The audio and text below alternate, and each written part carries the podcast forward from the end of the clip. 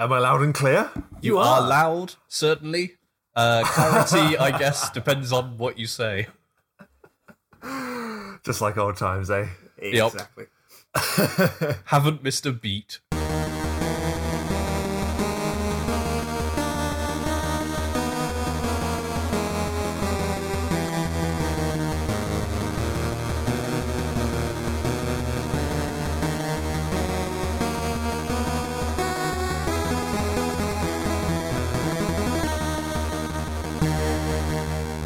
Hello and welcome to Dangerously Unprepared. I am Simon, and joining me as ever are Kyrie. Hello. Ah, and that's it for the as forever people joining me. But joining me as not for a very long time is Rob. I've just been socially distancing myself from the podcast, I think is the, the term that they're using these days. That's not how that works. It is. It's two trolleys. It's two trolleys between us all. That's that's what I'm sticking with. There, there are many more than two trolleys between us all right now. Recording remotely has that effect. certainly does. But yes, the, the loss of the entire theatre industry is our gain as Rob is with us.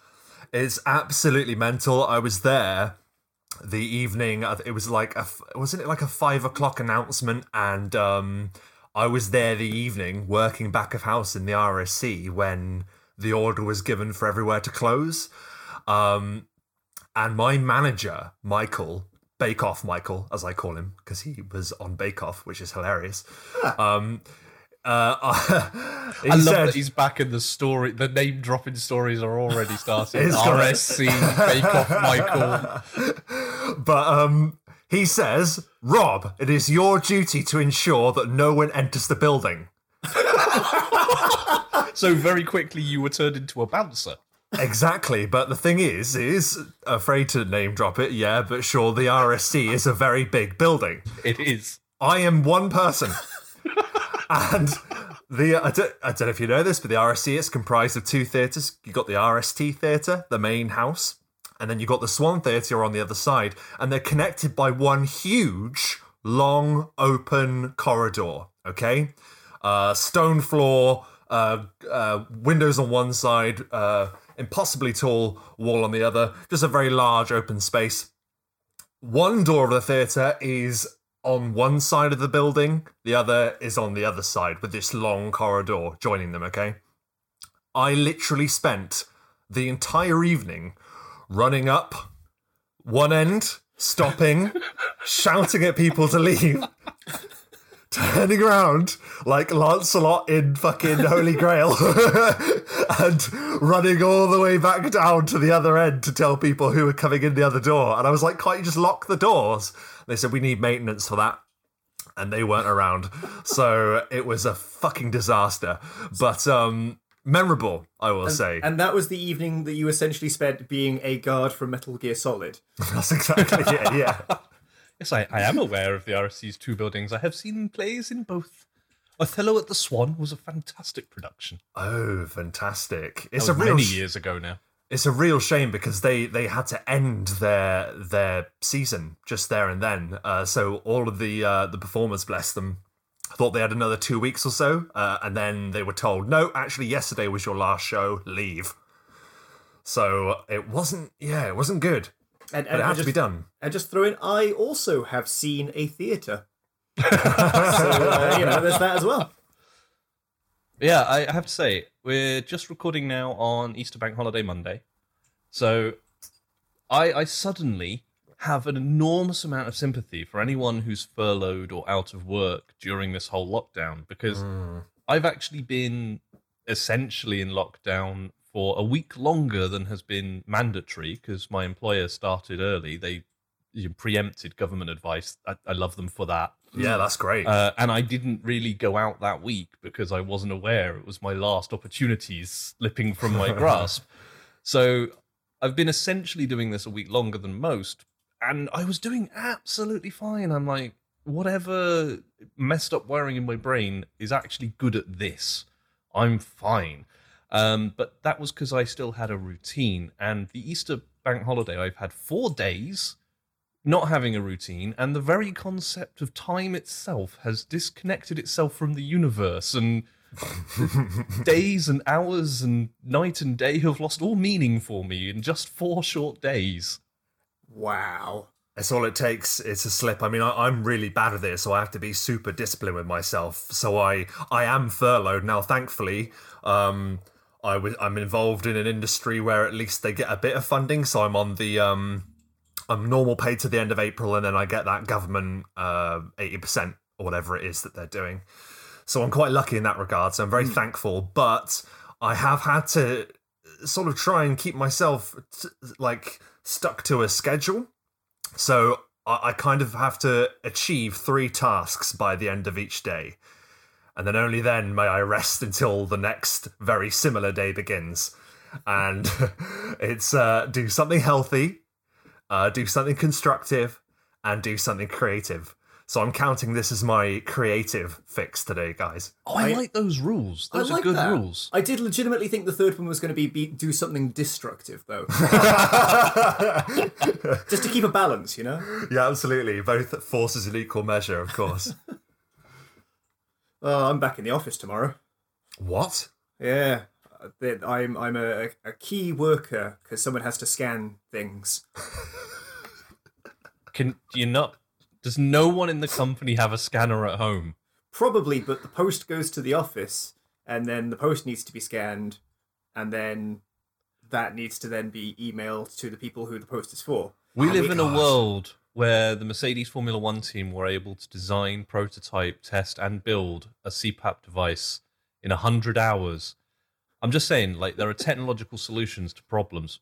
Forwarding the post already is a solved problem. Having a scanner at home is a solved problem. I, The thing is, I we- don't think these things are insurmountable.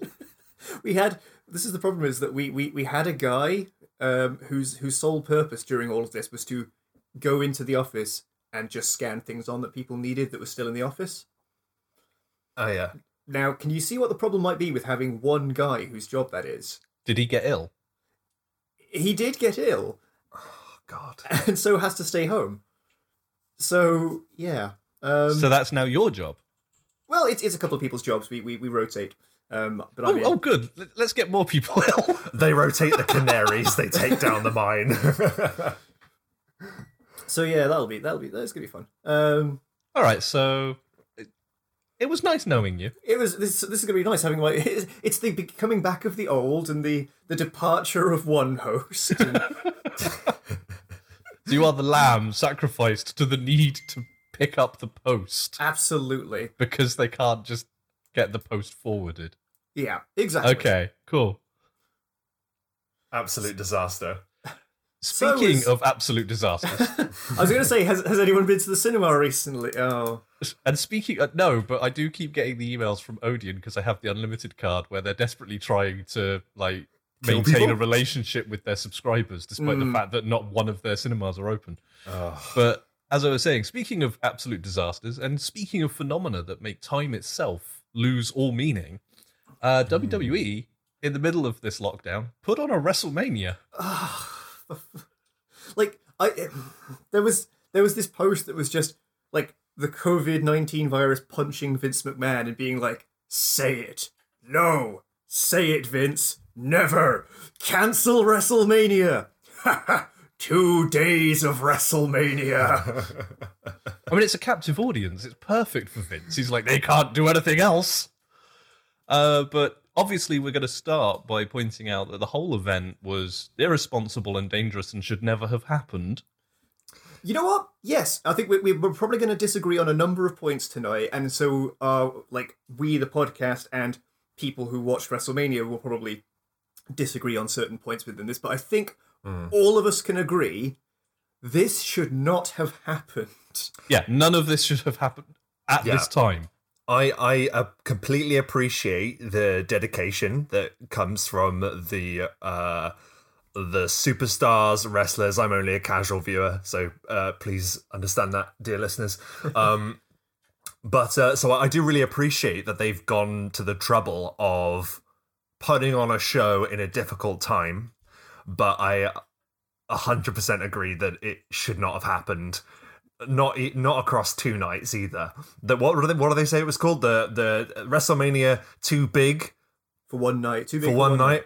I I don't think there was enough quality content to argue having two nights anyway.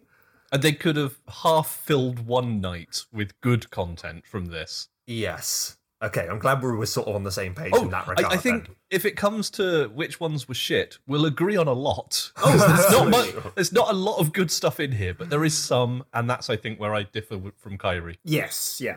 there's some I stuff think I there liked, was yeah. actually some good stuff. Yeah, I agree. Yeah, I think there's some good stuff. Yeah, it's just it's also the fact that like lengthwise, if you look at part one and part two and put them together, that's the length of WrestleMania from last year. Yes. So splitting it into two nights does nothing. No.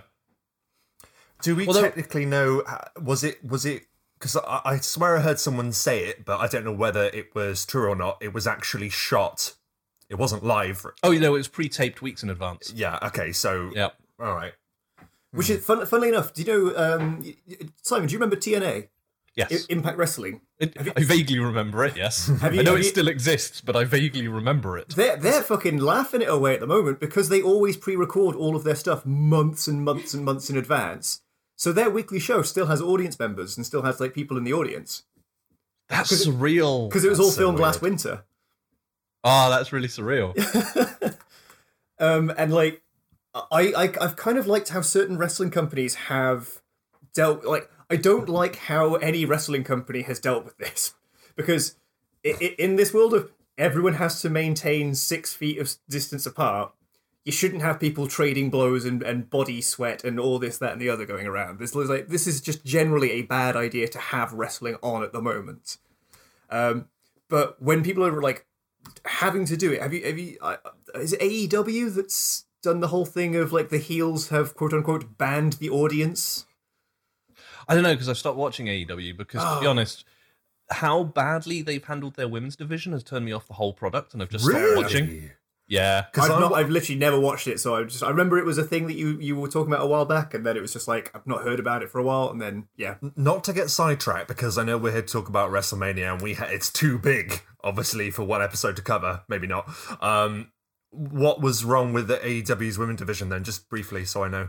Okay, so to encapsulate the whole thing very briefly, uh, All Elite Wrestling is started by the Being the Elite crew, basically. So you're talking the Young Bucks, Kenny Omega, Cody Rhodes. Mhm. And what they have proved with Being the Elite and All Elite Wrestling is that they really know how to do storytelling. They really know how to take someone who is unknown, package them, put them in front of an audience, get them over, uh, wrap a story around them, um, and do fantastic in ring storytelling. Yeah. So the fact that that is not happening in the women's division means it is a conscious choice to not develop the women's division. Ah, gotcha. Uh, and you have a women's match a week, and if you're lucky, it's more than six minutes. Uh, and that's like old school WWE women's match booking. That's the this is your pee break booking, Oh, and God. that's bullshit because they've got some really talented women, um, and they're just getting buried by shit booking. Uh, and so that coupled with a starting tendency for the all elite guys to be the center of every storyline, I was Mm, like, uh, you know what? This isn't as good as it used to be. I'm I'm tempted to go back and watch some of the Matt Hardy stuff because they're letting him be properly insane. Well, I heard that. The last thing I heard about, because I, I generally heard fairly positive reviews, but to be honest, I've not been following. I had heard that Matt Hardy was back, and that was some pretty great stuff happening there. Mm. His debut, where he started teleporting around the empty arena, was I've seen it on YouTube, and it it's of interest to me. And uh, having Chris Jericho have an argument with a drone in the middle of the ring is of interest to me. So there's some stuff there that appeals, but I mean, just watching the women's division get buried just makes me very upset. Yeah. So I just ignore it. Yeah, that's really shit. Anyway, sorry to divert. Um, do, do, did either of you watch the um the warm up show or whatever? I it's did called? not. No, neither did I. Okay, there that's was good. there was a, there was a pre-show. There was a pre-show. Oh shit! I didn't realize. Wait, how did? So what? Because surely the pre-show is like when people are just still trying to get to their seats and everything. yeah, that's literally it. So when there's no people but there are seats. Well, There was still a kickoff show because I mean you got to remember the kickoff show serves two purposes. One is uh, keeping the crowd vaguely simmering whilst everyone's getting to their seats. Yeah. The other is putting the pre-show on free-to-air broadcasting, persuading everyone to go and buy the pay-per-view. Oh, of course. Like Yeah. they, they do this uh, with Royal Rumble as well, don't they? Like an hour Yeah, yeah. beforehand. Yeah. so uh, they're still serving that purpose of go buy WrestleMania, or in this case, subscribe to the network, watch WrestleMania. You can get it for free for a month. So you Exactly. get WrestleMania for free, which is the only reason I re got the network. Yep. Mm, yeah. Uh, so yeah, there, there was still a pre-show. Um, Drew Gulak versus Cesaro. I mean, they're both competent. I'm sure it was fine. Yeah, that's that actually sounds like a dream match for me. Shit, I might I might need to watch that one. I like Cesaro. I, I love Drew Gulak and Cesaro. Yeah, they're, they're both, you know, strong people. I'm sure it was a good match, but I- I, didn't I- watch it. I'll, I'll I'll come to it when we get to the match that Drew and Cesaro appear in at the actual WrestleMania. But I'm very confused by Drew Gulak at the moment. I'm, I'm confused by a lot of people in that match. But uh, you know what? Let me get let me get the, the card open just so so Yeah, I'm doing that as well, actually. so, so the, the opening right? well, actually, before we talk about any of the content, yes. I just we've talked about how it was dangerous and irresponsible. Yes. I now want to talk about how it was fucking weird. yeah, man, so strange. This was WrestleMania being broadcast broadcast from a gym.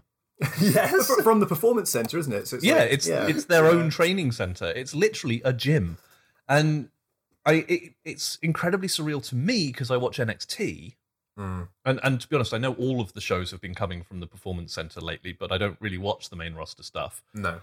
But like they've had uh they, they've kicked off the Johnny Gargano and uh, Tommaso Ciampa feud, and they had them brawl all over the performance center recently. Hmm. So I've already got a, a really good look at behind the scenes of that whole gym from NXT. And then to see WrestleMania coming from their developmental location, their their training center, is so fucking strange. And to have WrestleMania without its caravan of foreign language commentators and just Oh, two yeah. people behind a desk and fucking Gronkowski in a balcony in a shiny Oh, God. jacket. You know what? If we were gonna have if we were gonna have Gronk be the host of any WrestleMania, let's have it be the one that no one's gonna watch, and have it where, the one where no one's in the audience. Like I'm okay with that. I'm more than okay with that. Even when Mojo fucking Rawley turns up, and I was just like, you know what? It's fine. This doesn't count. Kyrie, that ain't hype. Oh, Can you explain who he was? Because I spent all of it confused. I didn't Football know who he was. Okay, so uh, Mojo Rawley is um, one of the WWE's wrestlers, and he's a former NFL American football player. Uh, Rob Gronkowski was one of his teammates, Gotcha. so he is a sort of friend of the business. Yeah. Okay. commas. Yeah. he okay. he is big football man. Yes, but yeah, Kyrie, what were you going to say? Uh, just about the opening, and so I get that it's it's so Florida, and therefore pirates. Well, originally, the the Pirates thing goes back to the fact it was supposed to be held in the Tampa Bay Buccaneers arena. Right, that makes. I knew there was some link between Ah. America, like Florida sports and pirates, and I couldn't remember where the Buccaneers were. I thought they were like, I thought it was like Plymouth or something, like like New England. But like, we get the opening video package still yeah. Yes, with the pirate theme, yeah. Yeah. and I'm not gonna lie, that really set the tone for me that I was going to hate this WrestleMania because that opening cinematic was the most unfunny, Yeah. tragic, long. Yeah, it's as soon as they tried to turn it into comedy, Yeah. Yes. like the actual sort of our wrestlers are mythic figures in you know this pirate scape. I'm like that is 100% on brand for WWE. Absolutely. And then they tried to make it funny, and I'm sat there going, "Oh, this has gotten weird. This isn't a good start." Mm. It's it's they've the the voice they've got. I uh, the best description I've heard of it is it sounds like someone trying to do an impression of Nigel McGuinness doing an impression of Jack Sparrow. Yeah, Like yeah, it seemed like he forgot to do the voice halfway through at one point. I was like, "Oh, is is that what he's trying to do? He's or trying it to do Jack sounds Sparrow." like it's to me. It sounded like someone from a low budget remake of The Office. Yes. Oh God, yeah. yeah, definitely. But it just, it just, I just, it just oh, we were going through it, and I was like, okay, this is, I'm not going to like this. I will, I, I'm not coming at this from a from a neutral standpoint. It's, it's really got to work to win me back. And here's Gronk. Yeah, not a strong opener. All right, so the be- the opening match had better be a damn good, fine match, And it was. Uh, and it was. I, I'm still angry, however, that Kairi Sane is in WWE at the moment, like wrestling at the moment. Do you know why she's not been on Raw recently in the last couple of weeks? I don't. Because she was back in Japan getting married. Oh. Now she's stuck in America. Oh no. That does suck. Oh, Yeah. that's awful. So yeah, she got married in like what early March, L- mid mid March, and yeah, like and they, no, come over and wrestle. It'll be fine. Because I think they were on about those two not uh, working as a tag team after this match. They were going to go off and do their own thing. So maybe that was to give her time to go away for a while. I don't know, I'm, I'm not sure, but it just really really annoyed me because it's like oh that's that's really left a bitter taste in my mouth. Still a great match, absolutely. That that does suck. But I, I will say this: Kairi Sane is a wrestler, yep. and she is working at one of the biggest companies in the world, at one of the biggest events that there can be. You know, it's it doesn't make up for it. Yeah. But if you're gonna be stuck, being a star on that caliber is not that bad Yeah. as, as what you could be doing with your time. exactly. So As we're talking about the the initial matches now, and uh, this is this is something that I've noticed throughout all of these. Uh, like you, Simon, I didn't. I've not watched any of the um the week to week shows or anything. So this is my first uh, experience of watching it without an audience. And before uh, I sat down to watch this, I thought, well, this is actually quite a unique opportunity for them, for all of them in a lot of ways, because it is the potential to combine not only your wrestling skills but with your mic skills, but during a match. Yes. Because you will, Well- people will be able to read your character in we the will middle come of the fight. back yeah. to that Yeah. because there was a joke I was making all through Saturday night and half of Sunday night that so did not pay off. Um, because there is a thing in wrestling. Uh, it's a challenge for them because you call your spots. If you're calling the match on the fly, you call your spots to your opponent in the Yeah. ring. And you can sometimes hear that over the crowd Especially if it's John Cena. everybody talks too damn much. Well, that was the joke I was making. Is the John Cena match is going to be complete shit show because he's going to be yelling his moves in an empty room, and I mean, I was right and wrong. Uh, No, yeah, exactly. yeah. Although I, I'm going to need to like get get you to sort of explain to me certain parts of this one because I also don't watch it week by week. I haven't watched it since uh, the Rumble. Um, So Alexa Bliss and Nikki Cross versus the Kabuki Warriors. yes, Yeah. Who's the face and who's the heel? Because I can't tell because there's no audience cheering or booing and no one's doing anything particularly heelish. Right. Or There's Um, a lot of that though. There's a lot of not knowing who's the face or the heel in a lot of these. I find. Hmm. yeah. There's there's actually the whole product has been moving away from clearly defined face heel quite a lot. Um, and I, I swear it's because Triple H is having more and more influence in the storytelling. And I swear at the moment it's because Vince is socially isolated and Triple H has taken over. You know, it's a sort of coup by health. Um, but in this match, it's actually pretty. This is one of the straightest heel face divisions there is because Asuka is a massive heel right now. right. Okay. Cool. Um, she's using green mist, cheating to win, full on, straight up. The foreigners are the heels. She, she is and yelling in foreignese. Of course. Yes. Uh, they've decided that Asuka and Kairi have both forgotten how to speak English and now they only yell in Japanese, despite the fact we have weeks of footage of them speaking English on TV. No. Uh, heel, heels only speak one language. exactly. Um, and it's led to this. The, the whole Alexa Nikki thing has led to a weird, unexpected face turn for both of them, to be honest, um, because people just seem to love the the Alexa Bliss Nikki Cross combination. I'm one of them. Yeah, I like them too. Yeah. They're they're a great combo, and I don't know how it works, but it does. I'm confused by Alexa Bliss being a face though. It's it's like when people tell me the Miz is a face at X num at X point in time, and I'm like, no, really, no. I mean, Miz and Alexa both do face turns the same way. It depends entirely on who they're facing. Right, okay. It's that. Oh, there's a bigger dickhead. They're feuding with a worse heel, therefore they are in the face role. Gotcha. Uh, so yeah, this was a pretty clear face heel, and it was one of the better matches of the night. I thought Yeah, open. They 100%. opened strong. they had storytelling in the ring. The action was really good. Alexa Bliss's in ring work keeps getting better. She's still nowhere near as good in the ring as she is on the mic, but she's improving. Uh, and Asuka and Kairi are just fucking brilliant. Yeah. So yeah, great strong opener, and uh, then Elias and Corbin.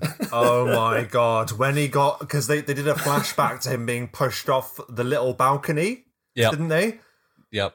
they? It's not high enough to do that, guys. it's not high. Like you The peril is that. not that compelling here. You could push me off that, and I would just be like, ah, like at the bottom, but like just looking up. Why did you push me off that? He's out for the count at the bottom of what appears to be no more than a six foot drop. Well, on a week to week taping, that is the highest spot they've got to drop someone from at the moment, unfortunately. Uh, I mean, Kevin Owens proved that they have a higher point during WrestleMania, but, Oh, that that was great to be fair. but El- Elias week to week, that's the biggest fall they've got. in, in that flashback though, Elias did um like was one of the few people to actually make use of the fact that you know there's no one there when he said you know Yes. playing to this capacity crowd here at the the performance center. yeah, that's true. oh, th- this is the thing. Um, there has been a sense of humor to the uh, product lately, and I think again this is Triple H's influence. NXT has been beautiful. Uh, just to segue into that again, there was a wonderful moment. Like I said, they've they've kicked off the Gargano Ciampa feud again, and they had a planned finish for it before all of this happened. Hmm. And they've had no man standing matches. Uh, sorry, last last man. It was no man standing, but last man standing matches. They've had street fights. They've done all of this, and this one was going to end with an empty arena match. You know that classic. We're just going to empty the building. You guys do what you want. Sort of unsanctioned empty arena fight. Mhm. And then suddenly all arenas were empty. and they decided not to change the finish. And there's this hilarious moment where Triple H himself separates them and is like, This needs to be over. I'm going to find an empty building. and he pauses for the laugh. He's like, And I'm going to put a ring in it. And then you are going to have it out. And when it's over, it's over. And I was just like, Oh, that's brilliant. Do you know what isn't brilliant? Uh, the Elias and Corbin match, Yes. it was awful. How do you get more nervous in an empty room than you do in a room with an audience? I don't know. Well, weirdly though, I think I, I think there is some credence to that because I reckon just from doing shows and things like that, when you've got like a small audience, only a, a few people there, you can actually feel like you're being scrutinized more rather Yeah. than being a lost in a wave of people. So I, I do see that. It, it Uh, makes it a number of people rather than like a faceless mass of audience. But that's when it's people that are still punters showing up to watch you. It isn't your own crew. You're not worried about your own crew being around you, like filming or whatever. So Yeah. I, I don't know. I'm not making excuses for them. Uh, I think I, I've I've always kind of liked Corbin because he like the guy because he has got a mouth on him. You know, uh, I wouldn't say he's particularly compelling, but I like that he sticks to his guns on that. He's always been the heel, and he's not scared to have people absolutely despise him. Whether it's because he's just boring, or whether it's because he's actually playing a good heel. But um, like a Corbin it's just face a face turn would be weird, right? yeah. Oh, God, yeah. Oh, it'd be awful. yeah, it'd be awful. Uh, and career suicide probably for him. And, But, and that's, um, the, the best part of any Elias appearance is his like you know the the, the song at the beginning, the the, the, the the playing to the audience. He's very much hampered by there not being an audience at the moment. Yeah, Yeah. I agree. Yeah. See, I like the Elias character, Love him, absolutely love him. and he's a solid wrestler. Yeah, And if he's in there with someone who can elevate him, he will hang with them and they'll put on a good match. I'm not a fan of the Corbin character. Never have been. But he's a solid wrestler. Yeah. And if he's in there with someone who can elevate him, he can hang with that and they'll put on a good match. Mm. And the trouble with putting two solid workers together, no one's elevating that match. Yeah. And it was, I mean, it was fine. It happened. yeah. But the two of them have no heat together. No. No, I, I, I mean, I, I like Elias too, but uh, he seems a bit more serious to me lately. Uh, that could just be my misinterpretation because I don't watch it that regularly. But I think part of that is that there is no crowd to play to. yeah, I guess you're right. It, it's So he- what, yeah. One thing that actually came out of this as well is that I realized I had never heard Elias's theme music before, because his entrance is always, you know, ladies and gentlemen, Elias, the guitar pluck, Yeah, and him doing his Yeah. thing, and then he always loses Yeah. every single time. that's true. So you never hear his music at the end of the match. so he won the match, and I was like, oh, that's what his theme music is. I, you know, I, I've been, I, I've seen because I've been like watching on and off since like Royal Rumble 2018. Would have been like I think it would have been just as he came, came over from NXT. yeah. I've never heard his fucking theme before. I, I couldn't tell you it. No, no. Well, now you enough. know. Ah. Next one Hmm. Was a match that I think circumstance robbed us of. Yeah, Mm. I agree. Um, because I, I just want to preface discussion of the Becky Lynch uh, versus Shayna Baszler match um, by establishing that I am unbiased here, despite the fact that Shayna Baszler might be my very favorite person in the company. She's awesome. She's really cool. I love everything about this woman. Um, I love her character. I love the fact she's a Warhammer nerd. Yeah. Uh, I love the fact she wore a bolt thrower T-shirt in NXT. Uh, I love her UFC career, uh, although she didn't win all that much. Uh, she's, you know, she's been on up, up, down, down. Uh, she used to do live streams with her housemates, which are fucking hilarious. She's great um, and incredibly entertaining. I know that her work style isn't the most popular with the fans, and a lot of those people are wrong. In what in what way? Sorry, is it not popular? Uh, because she is billed as this slow, methodical um, fighter who will just pick someone apart in this Yeah. savage, vicious way. Yeah. It's not electrifying. She doesn't do high dives. She doesn't do flips. She doesn't do a lot of even lifting moves. Uh, and that's what a lot of people want to see. They want to see spectacle. Hmm. Okay. Um, but I like watching Baszler just tear someone limb from limb, essentially. That's it. She's so intimidating. Th- She's so intimidating. I- if nothing else, the the opening package to this, oh my god, I was like, holy crap, I'm terrified of Shayna Baszler. Shayna Baszler had not the longest, but I would say the most dominant run as NXT Women's Champion ever. Hmm. Um, she tore through an entire locker room, and her entire character was based on, "I will tear through this entire locker room," uh, and that was it. It's that self confidence of knowing she's the best and backing it up. But she's actually, we haven't seen it on the main roster, I don't think, but she's an incredible actress in terms of she will maintain that cocky persona, but every so often she will meet someone who complicates her, whether it's Oscar, um, was one of these, uh, and more recently, Bianca Belair. And there will just be these moments where you see her taking a half step back, see her looking over her shoulder at them when she's playing to the crowd, and she's actually quite good at showing you it's all all front, and she's actually scared of her opponent when it's the right opponent. I really like that about her. yeah, that's really good. Um, my only real complaint with what she's done since they've moved her up to the main roster is her finish the uh, Kirifuda clutch, the naked choke. In NXT, she would in- invariably drag people to the ground, grapevine her legs around them, and basically ragdoll them. Uh, seeing her doing it standing up is fucking weird. It just doesn't look threatening. uh, that's just strange. But my biggest problem with this match is I kind of knew Shayna was going to lose, even though she should have won.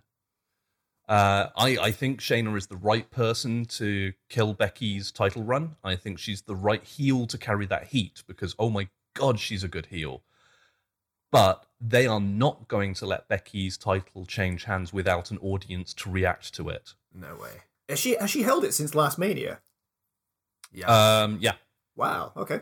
And uh, another thing of it, and it's sort of a, a more, uh, I, I suppose, a technical thing. But if you're looking at all the uh, the marketing of WWE at the moment, like she's everywhere. So as a business standpoint as well, you could tell that she wasn't going to lose that title because she's. Oh, I don't know about that. Really? Um, Do you not when think? when Stone Cold was the biggest merch mover in the business, uh, he was even more popular when he was chasing a title than when he was holding a title. Mm. Ah, I suppose, yeah, fair enough. You actually lose a bit of your push if if you've got it.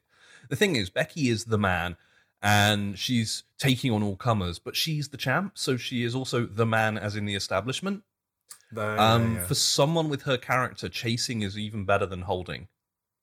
Yeah, to be fair, she was. Yeah, now you say that, it was more interesting when she was going for that title rather Yep. than. Yeah, no, you're right. Yeah, fair play.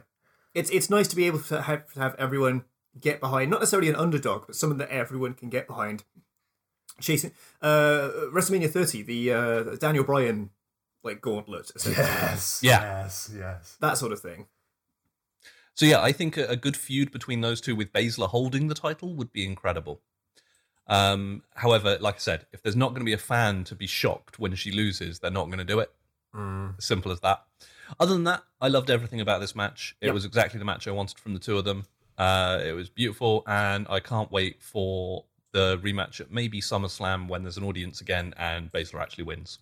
because it did it what i did enjoy about um the spots they did it did look like she were she only got that win uh as not a fluke but she just scraped a victory over her you know It wasn't It like was- a decisive victory. yeah It wasn't a- exactly like she struggled to get it and that's what i enjoyed about it it was like oh okay Honestly, close Uh, one moment in this match, Shayna doesn't do a lot of lifting moves, as I said, that's not her thing. no. But the moment when she picked Becky up as if going for a power bomb and dropped into a seamless transition into an armbar was one of the cleanest transition moves I've ever seen, and I fucking marked out for it. oh wow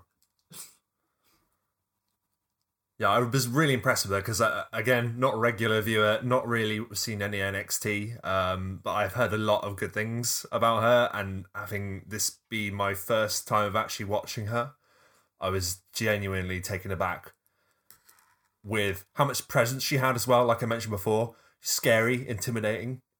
Yeah, she's a beast. with a real technical ability.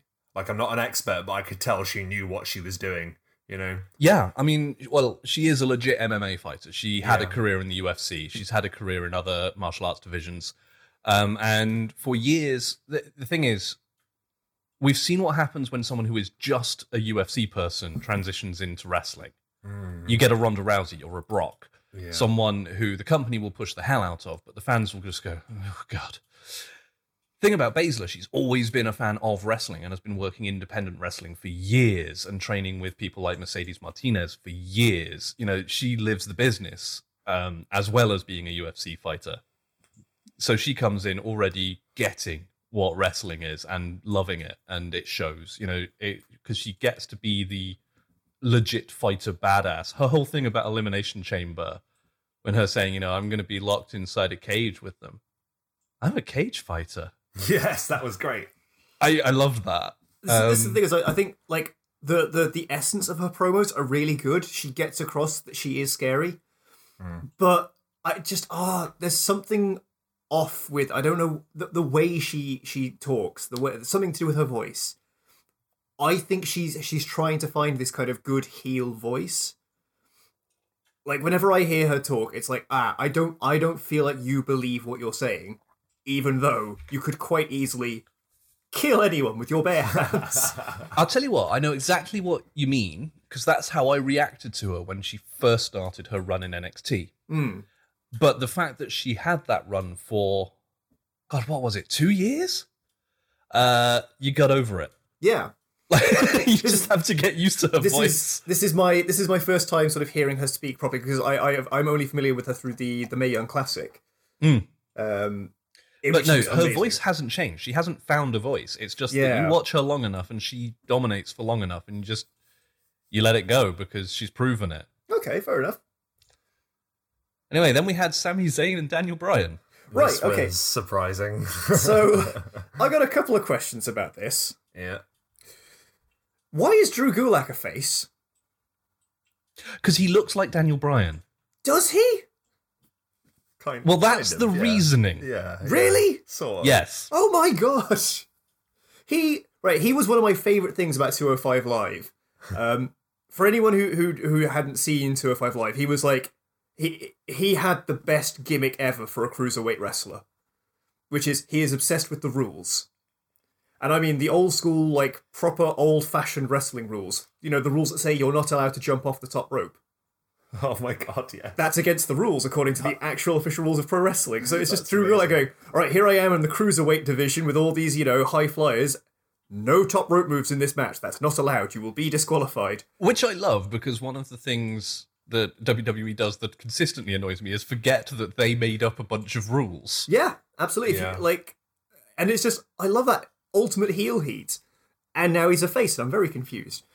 The other question I have is Well, I, this is another one where it's confusing because like Sami is heel but popular, yeah, and Daniel Bryan is face but coming off of a heel run.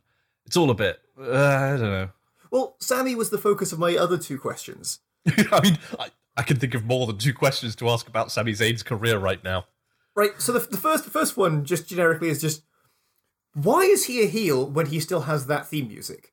It I is know, im- right? It is impossible to boo someone coming out to ska. I know, right? It's so upbeat. It's so happy. And the second question is, why is he Fidel Castro?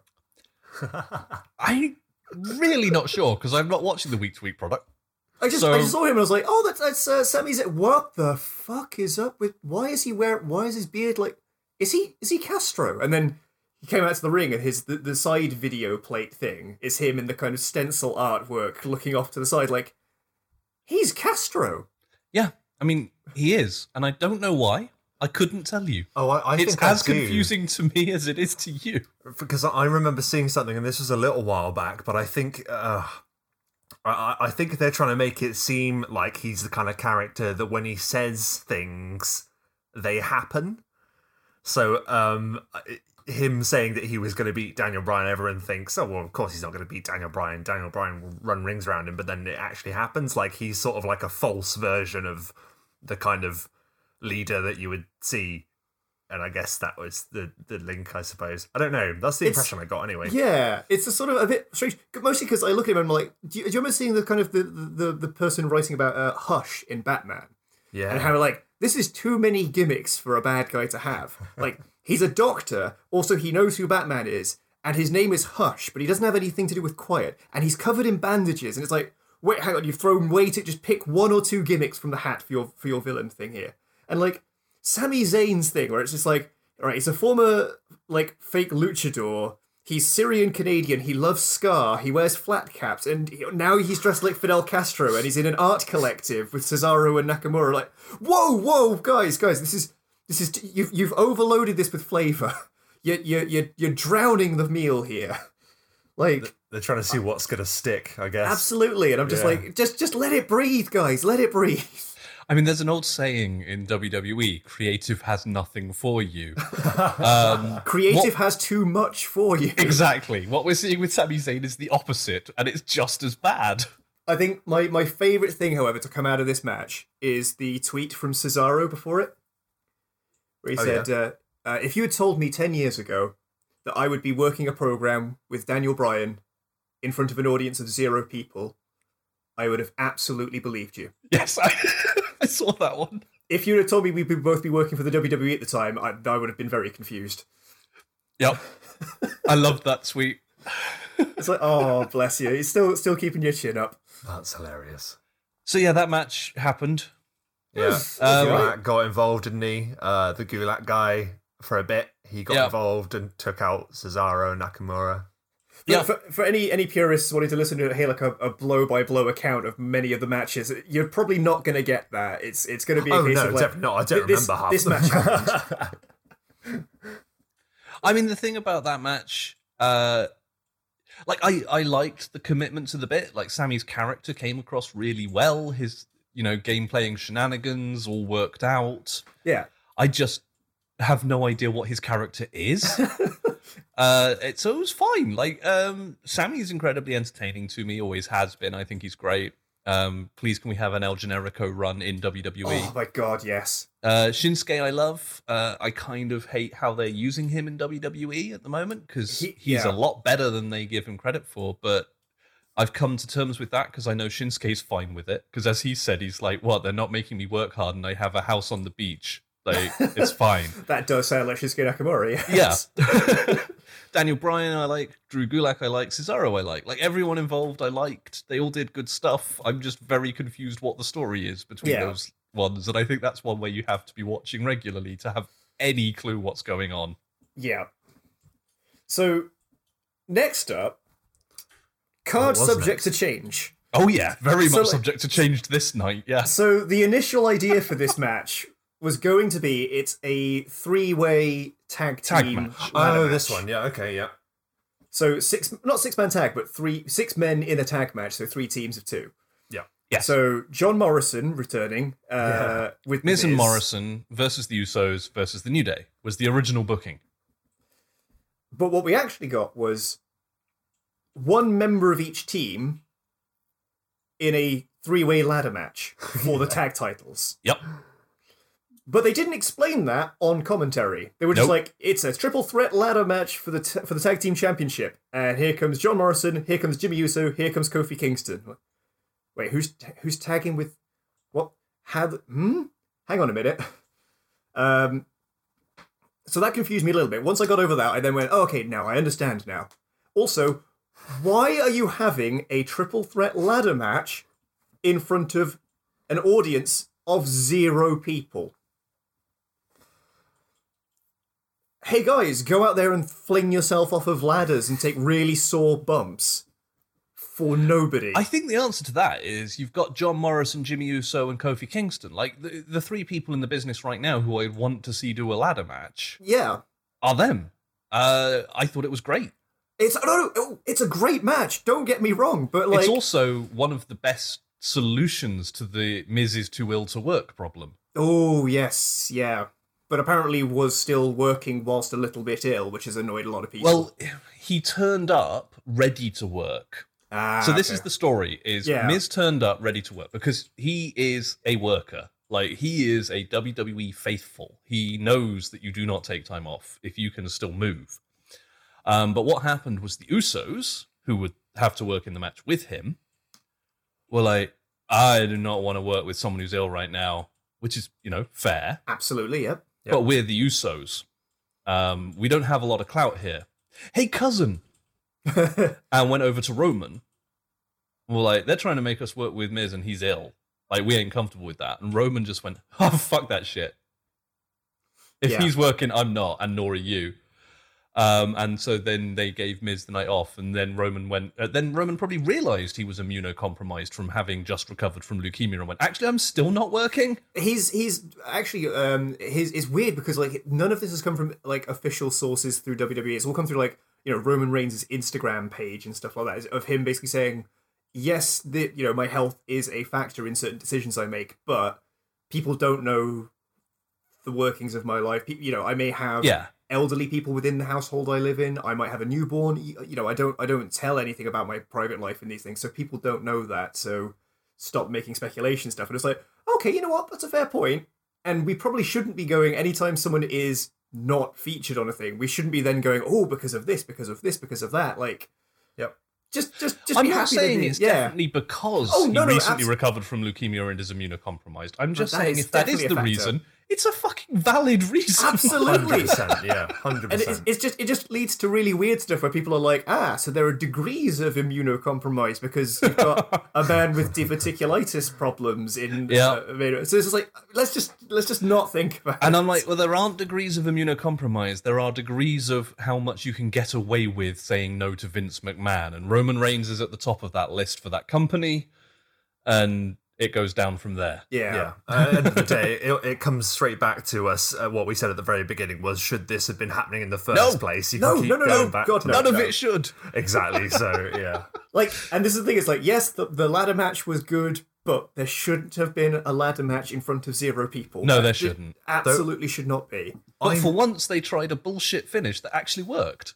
Yes, and um, it, it was John Morrison, right? Now I recognised him, and it, for ages I couldn't work out where from because I It's don't from really. the WWE years ago when he was John Morrison. but, He was- but wasn't he in Lucha?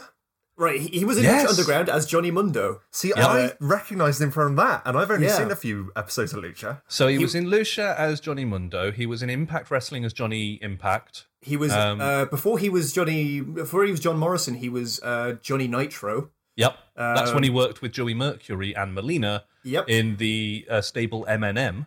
and he was Johnny. Before that, he was like Johnny Flame or Johnny Blaze, something, something really Johnny shit like- Blaze, I think. Yeah. Um, in a take on the uh, Fantastic Four. yeah, so like he's been Johnny all sorts of shit. Yeah, he's always Johnny. Um, but then they repackaged him after the MNM thing on WWE as John Morrison because they realized, hey, you look kind of like Jim Morrison, Yeah. and gave him the whole psychedelic throwback music and look. And Yeah. to be honest, it worked. Yeah, Uh, I really like him. I think he's awesome. he's got a really great and interesting wrestling work ethic, which is like I. Here's the thing: is like I want to try and learn to do something. In every big match I have, I want to learn to do something so that I can do that and surprise people. Which is why in this, when he does the the tightrope walk spot in the um, ladder match, Oh, wow. because it's like you know what, I'm going to try this. Hey, it worked. Yeah. And um like his tagging with Miz is also an old thing, and the two of them work really well together. Um, so it would have been nice to see them tagging, but uh, like I said, this was a- a decent enough solution to the we can't have Miz work Yeah. problem. It was, yeah, a ladder thra- uh, ladder match without an audience is a weird ass choice, but they made it work. They- and they- that end made me laugh. I did genuinely laugh. I know it's a bullshit ending, but it was a bullshit ending that made me laugh. So I, it, I honestly thought, oh right, it's a singles match for the tag belts and a ladder. Like two people from opposing teams are each going to grab one belt and they're going to fall down. And Yep. oh no, now they've got a tag. t- and then that didn't happen. I was like, oh, they sort of set it up like it was gonna be Jimmy Yeah. and Kofi, and you thought that's where it was going, and then they knock John down, and he takes both belts with him, and you go, "Ah, I get it." yeah, that's probably the best way they could have ended it. It was a good finish. yeah. Yep. Uh, speaking of good finishes, I actually really enjoyed Owens and Rollins that came up next. Yeah, I've been very Me confused too. by Seth Rollins' gimmick at the moment. Oh my god. Well, I Oh mean, my fans God. nicknamed him CrossFit Jesus years ago. And Yeah, he's clearly right? just leaning into it. But that was years ago, and he only just sort of caught on now. And like, Well, WWE creative takes a while to get its engines going, you know. so so his gimmick is now that he is Jesus. the Monday Night Messiah, yeah. Yeah, he's Jesus, he's back, and he's a heel. the savior of Monday Night Raw, the Monday Night Messiah. Yeah, You've got coming down to the ring with, to him. with You've his got to hands in prayer. Yeah.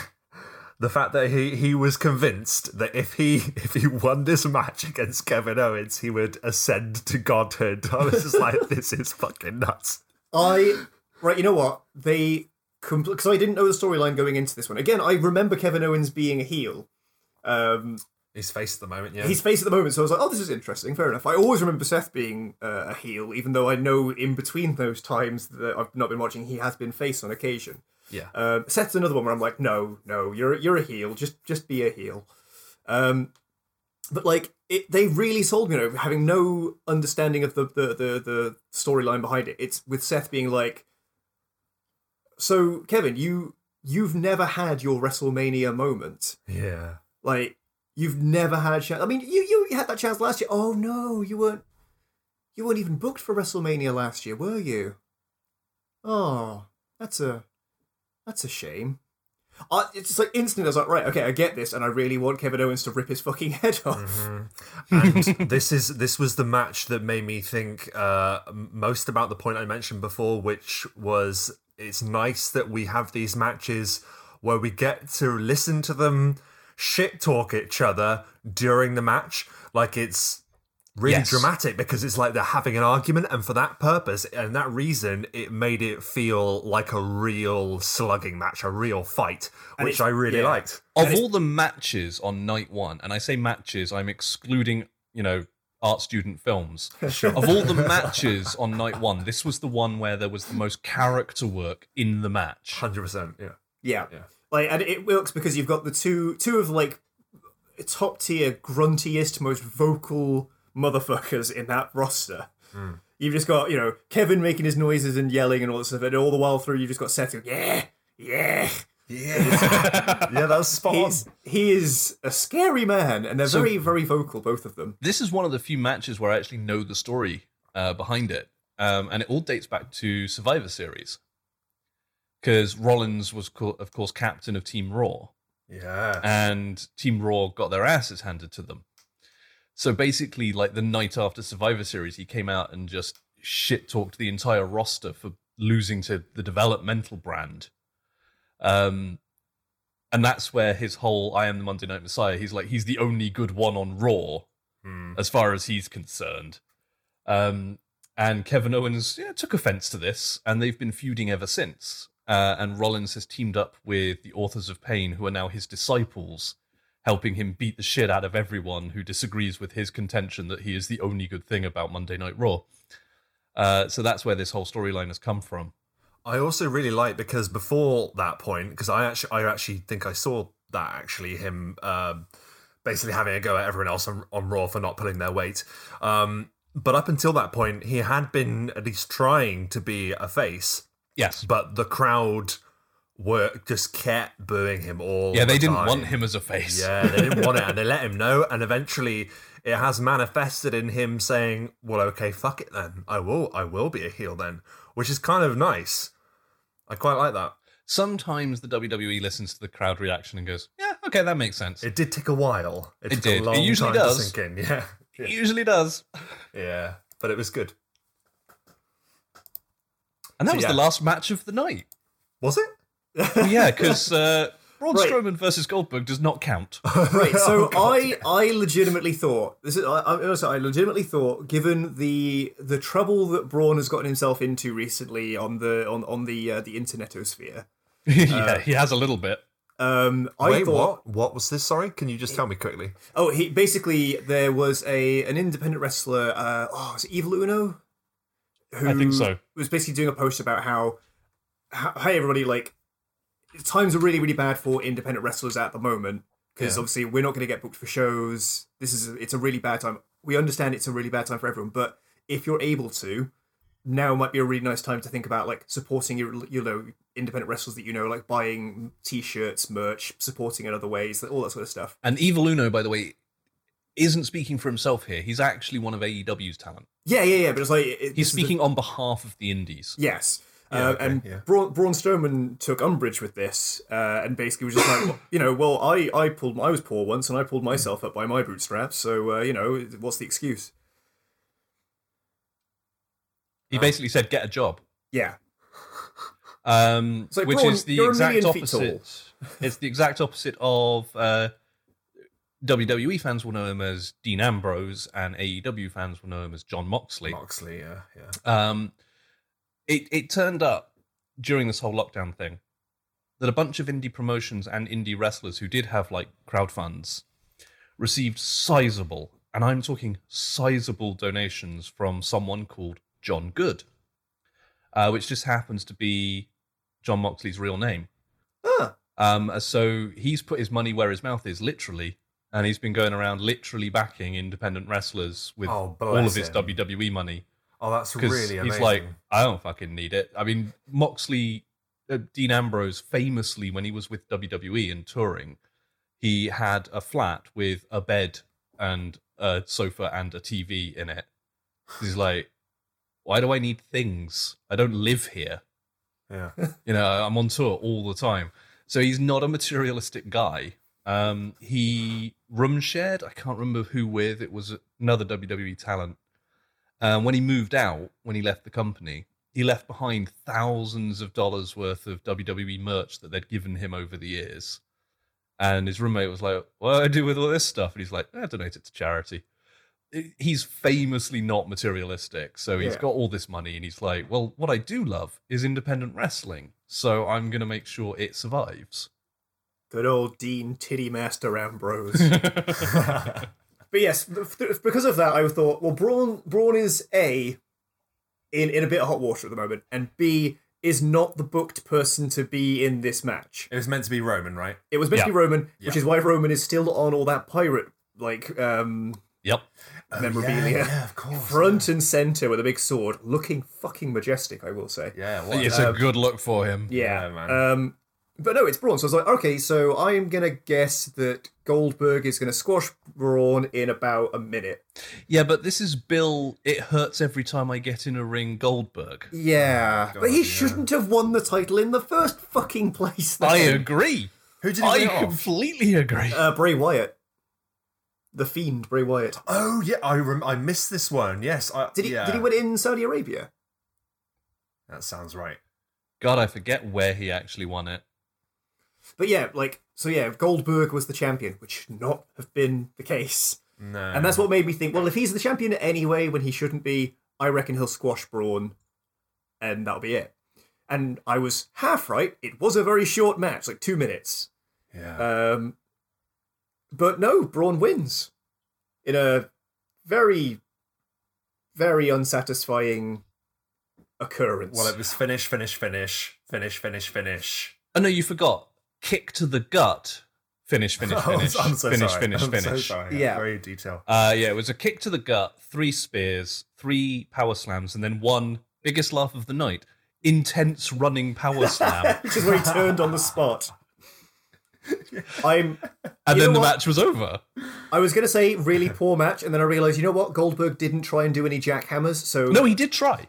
did, did he? Yeah, he tried to do the setup of the jackhammer, and it got countered into oh, Okay, a yeah, like- power slam. Then it, he didn't. Right, he didn't try to do a jackhammer. Is like I'm talking like hmm. him and Undertaker.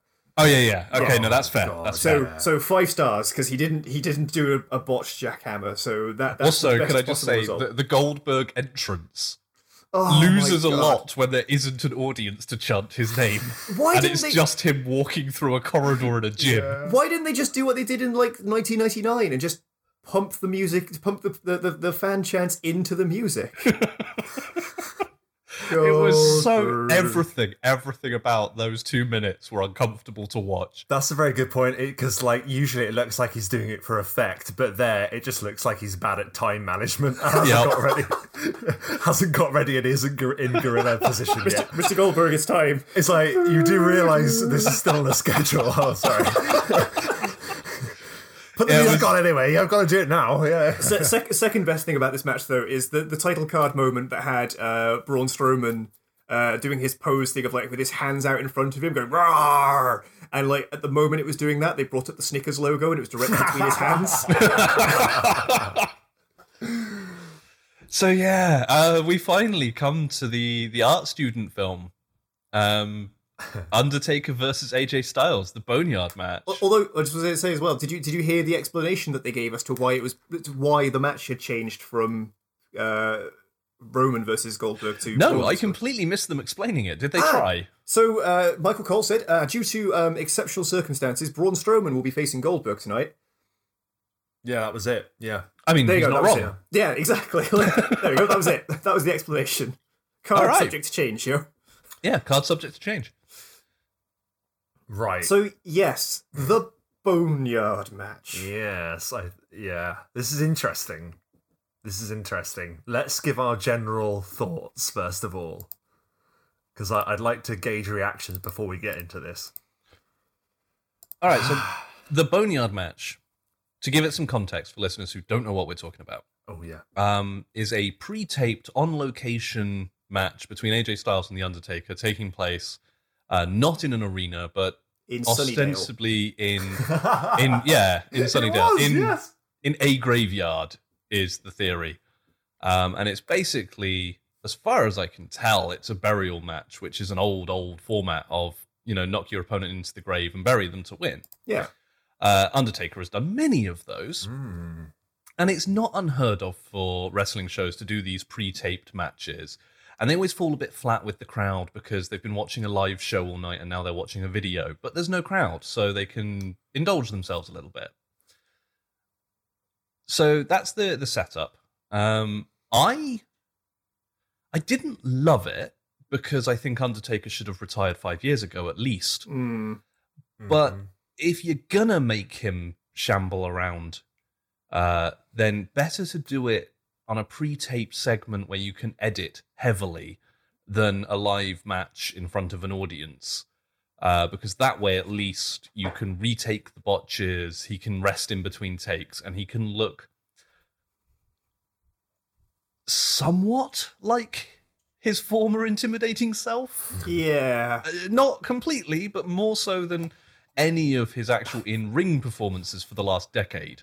I, I, I'm not gonna lie. Like the moment it went, yeah, the, the whole lead up into it, AJ going like, "I want the old school Undertaker," and then seeing the motorcycle pulling up, and I'm like, no, no, no, no, no, AJ, further back, further back, not that old school, older school. We don't want American Badass. And we didn't get it. I No, maintain no. this was a match between Allen Jones and Mark Calaway. Yes. Um, and that was my favorite thing about it. Yeah. Yeah. I loved that the trash talk wasn't spooky Undertaker, I'm gonna bury you, but it's what's my wife's name, AJ? How old am I again? You know, it was, on, it was personal. Gone school. I liked that it was personal and it was just between two dudes. Mm. Uh, it wasn't the phenom versus the phenomenal one. It was just two guys having a fight. I think that was really good. Yeah. yeah. Uh, and then Gallows and Anderson turn up and summon druids, uh, and Yes. then then things start exploding, and Undertaker starts teleporting, and I was like, "Well, I used to enjoy that it was just two dudes having a personal fight, and now it's become something very different." Yes, he summoned one d10 wizards and then like fucking like st- I, my fa- that was my favorite bit because he was taking the, all the druids out with one punch and it was like one step away from Batman 66. We just needed the graphics.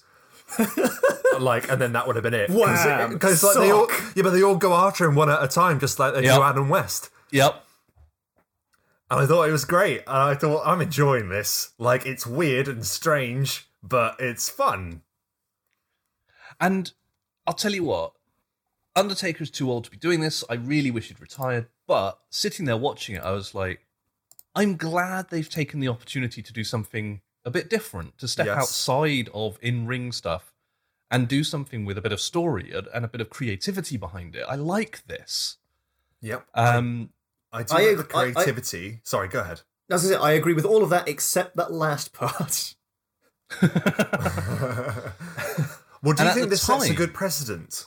yes. Yeah, you think this is good? Yes. I think, like, so when they f- first tried to do Final Deletion with Broken Matt Hardy in WWE, Oh yeah. I I think they were letting Matt do it because they'd seen that it worked elsewhere, but they were still holding back a little bit because they're the WWE. Um, I think this and much more so the Firefly Funhouse match suggests that someone in creative has finally got it. Um, we'll we'll come to the Firefly Funhouse match. Boneyard was like the appetizer, and that was the main course of fucking weirdness. yes. Yeah. and I I adored. And this this whole episode is just me waiting to tell everyone how much I like that match. Absolutely. Um, so Boneyard was okay.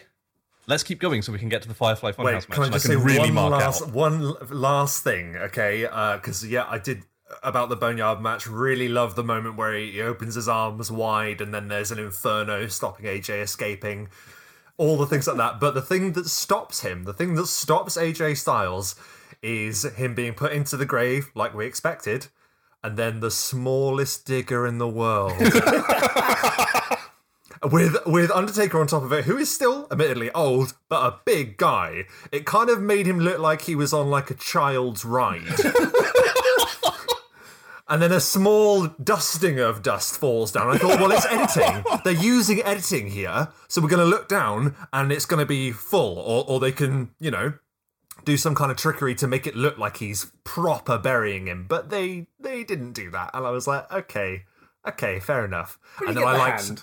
I liked the little moment at the end where he took away the moss and you saw all along his name was written upon the gravestone. And I thought a very nice little touch at the end. My Thought.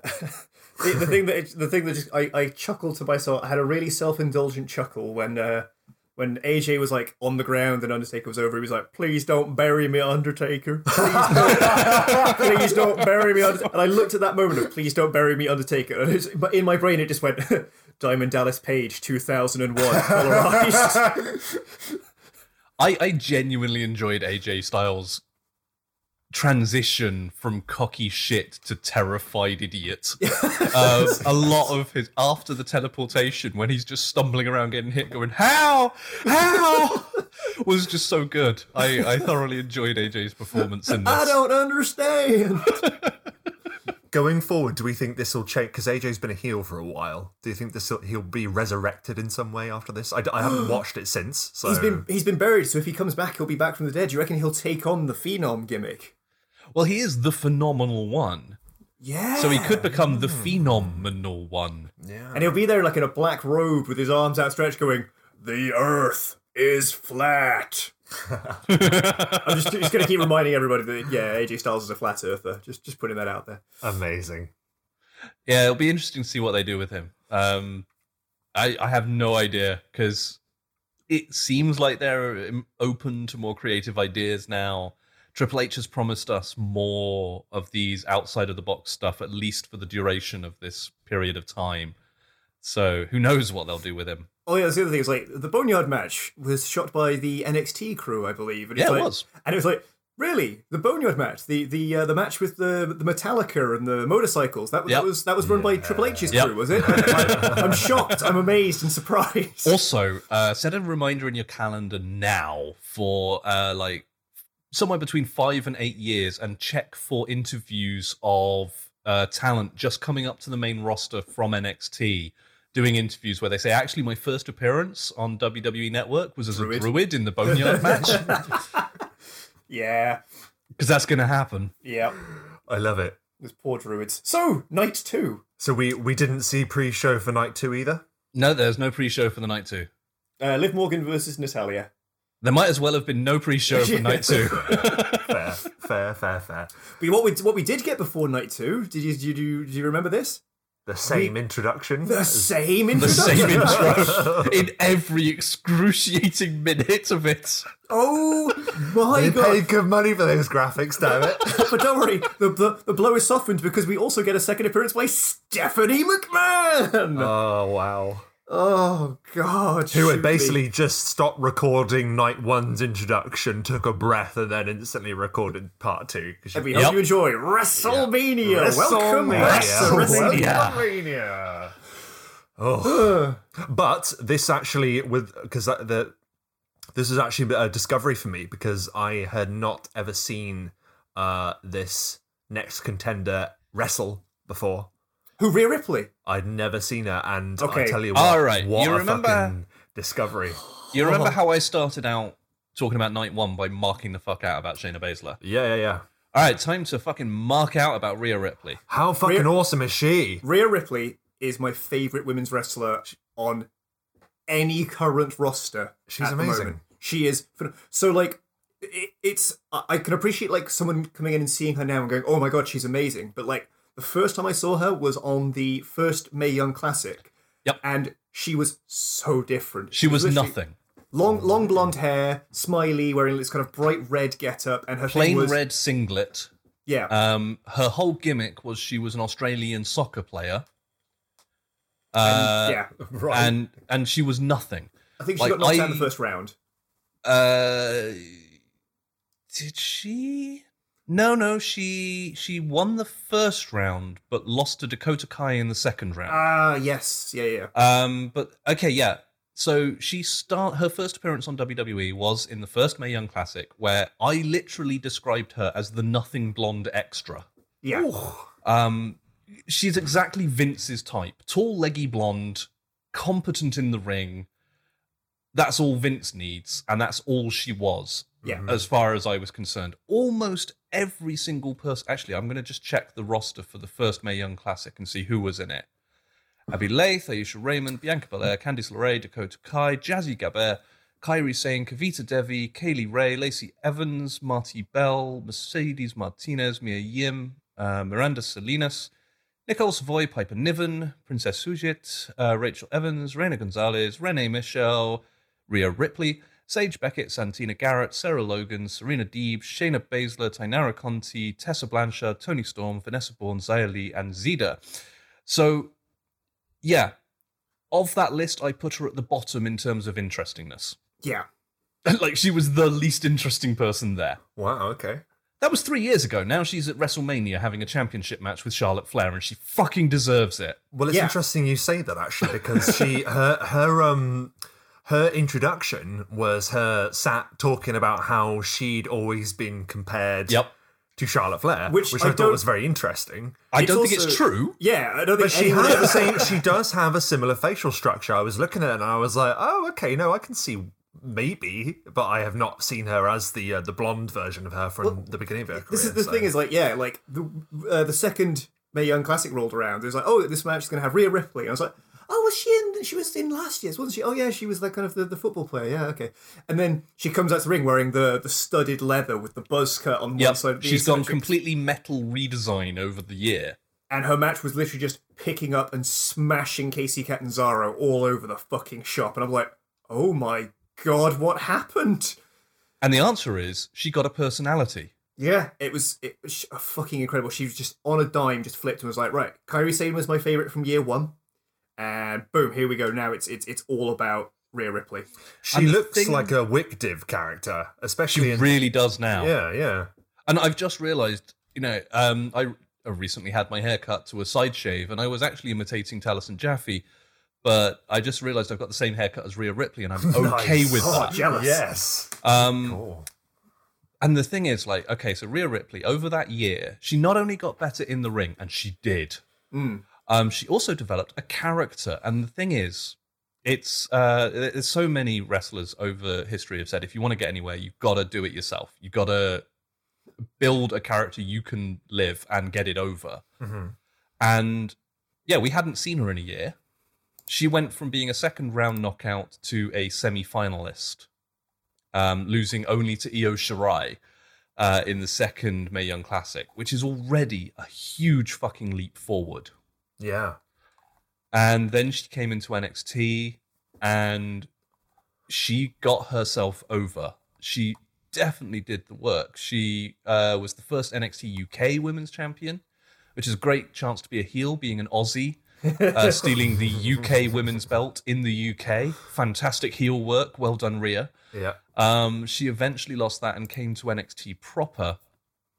And my God, from her appearance in August last year, because NXT UK, I like it, but it's not on the same level as NXT, which is not on the same level as the main roster. Um, it is the smallest of small fry in the WWE world. Hmm. And and she was good there. You know, I really enjoyed her, but I mean, th- and she was there with some incredibly talented people. Let's let's not um, under understate this. She was there with Toni Storm. She was there with Kay Lee Ray. She was there with Viper. Some of my favorite women's wrestlers. I loved that work. But when she came in and started feuding with Shayna Baszler, like I said, she was one of the people that uh, she Shayna Baszler started looking over her shoulder when Rhea was around. Actually, seemed to unsettle her, and just in a year since, less than a year since, she's had that incredible feud with Baszler, uh, an incredible War Games match where she won by handcuffing Shayna Baszler with cuffs that Shayna tried to use on Rhea because she was scared of Rhea. Uh, she then took the NXT Women's Championship. Uh, she then, you know, um, started appearing on the main roster. She's had matches against main roster women. Uh, she has gone. She's had like this meteoric rise, Mm. and she has never at any point looked like she's out of her depth. Yeah. She has looked like she's exactly where she belongs, up to and including working with Charlotte Flair at WrestleMania. I fucking love Rhea for being the hardest working person in that company right now. And to me, genuinely, I genuinely thought she was going to win that as well. Same. Um, and it, it's not just because of the, uh, you know, the, the them playing on that or anything. I just was looking at her and thinking, not only is she keeping up with Charlotte Flair, like narratively, but like you can see technically, definitely on the level, easily. Uh, I kind of knew she wasn't gonna because this match exists for one reason. To make- NXT is on Wednesday night. AEW is on Wednesday Ah, night. of course, of course, Uh, so they're sending Charlotte Flair to Wednesday night for the to help in the ratings. ratings war. Yes, that- So cynically, I kind of knew Charlotte was going to Wednesdays. Yeah, but come on, she's incredible. She could like, I mean, I- she's not the it- same name as having Flair. Admittedly, Flair's a big name in the business, but come on, she could do it. And this Oh, is- Rhea's great, but yeah. she's not a Flair. Charlotte is a Flair. And this is this is the thing is like I re- I, I get that a lot of fans really don't like Charlotte Flair, and they really don't like Charlotte Flair winning matches, especially not for titles. That's the Um, point, though, isn't it? Like she's supposed to be that at the moment, yeah, right? but I I cannot find it in myself to dislike Charlotte Flair. I think she I love Charlotte Flair. She's fucking phenomenal. She, is amazing. hundred percent. Um, No, I, I love Charlotte Flair. I do not think that at this point in her career, she should be an 11 time WWE champion. like you know what uh Ric Ric held what 16 titles 16. across across 40 years Yeah, and she's held 11 over 5 yeah. And Cena has 15 over his entire career. I thought he had 17 now he was No, he was one uh, over he was one over Ric Flair I'm pretty sure he's one under oh okay I might have to look that one up later but yeah because I'm pretty sure it's it's one of the things he's never done in his career is exceed Flair. ah Um, I mean, that plays close into the either way, Firefly to be fair. Funhouse. Um, but yeah, so I let me just check on Seven- Cena's numbers. 17 Is it No 10 way. wo- what Ten- the the main championship? 10 world titles and uh 8 oh seven, technically 7 world heavyweight titles which is, counts as the other one so like because they were split but they still count as one because they wouldn't have been split when I'm looking Flair at Cena. Uh, WWE Championship 13 times, Heavyweight Championship three times, 16. He's equal, never ah, bested. okay cool there you go Uh, so he's never bested Flair. He's just equaled it. Yeah. Um, and like I said, Charlotte 11 already. Uh, it's a bit much. It yeah betrays Um, the nature of the how the business has changed, though, hasn't it? Like, Well, it all comes- far more quickly.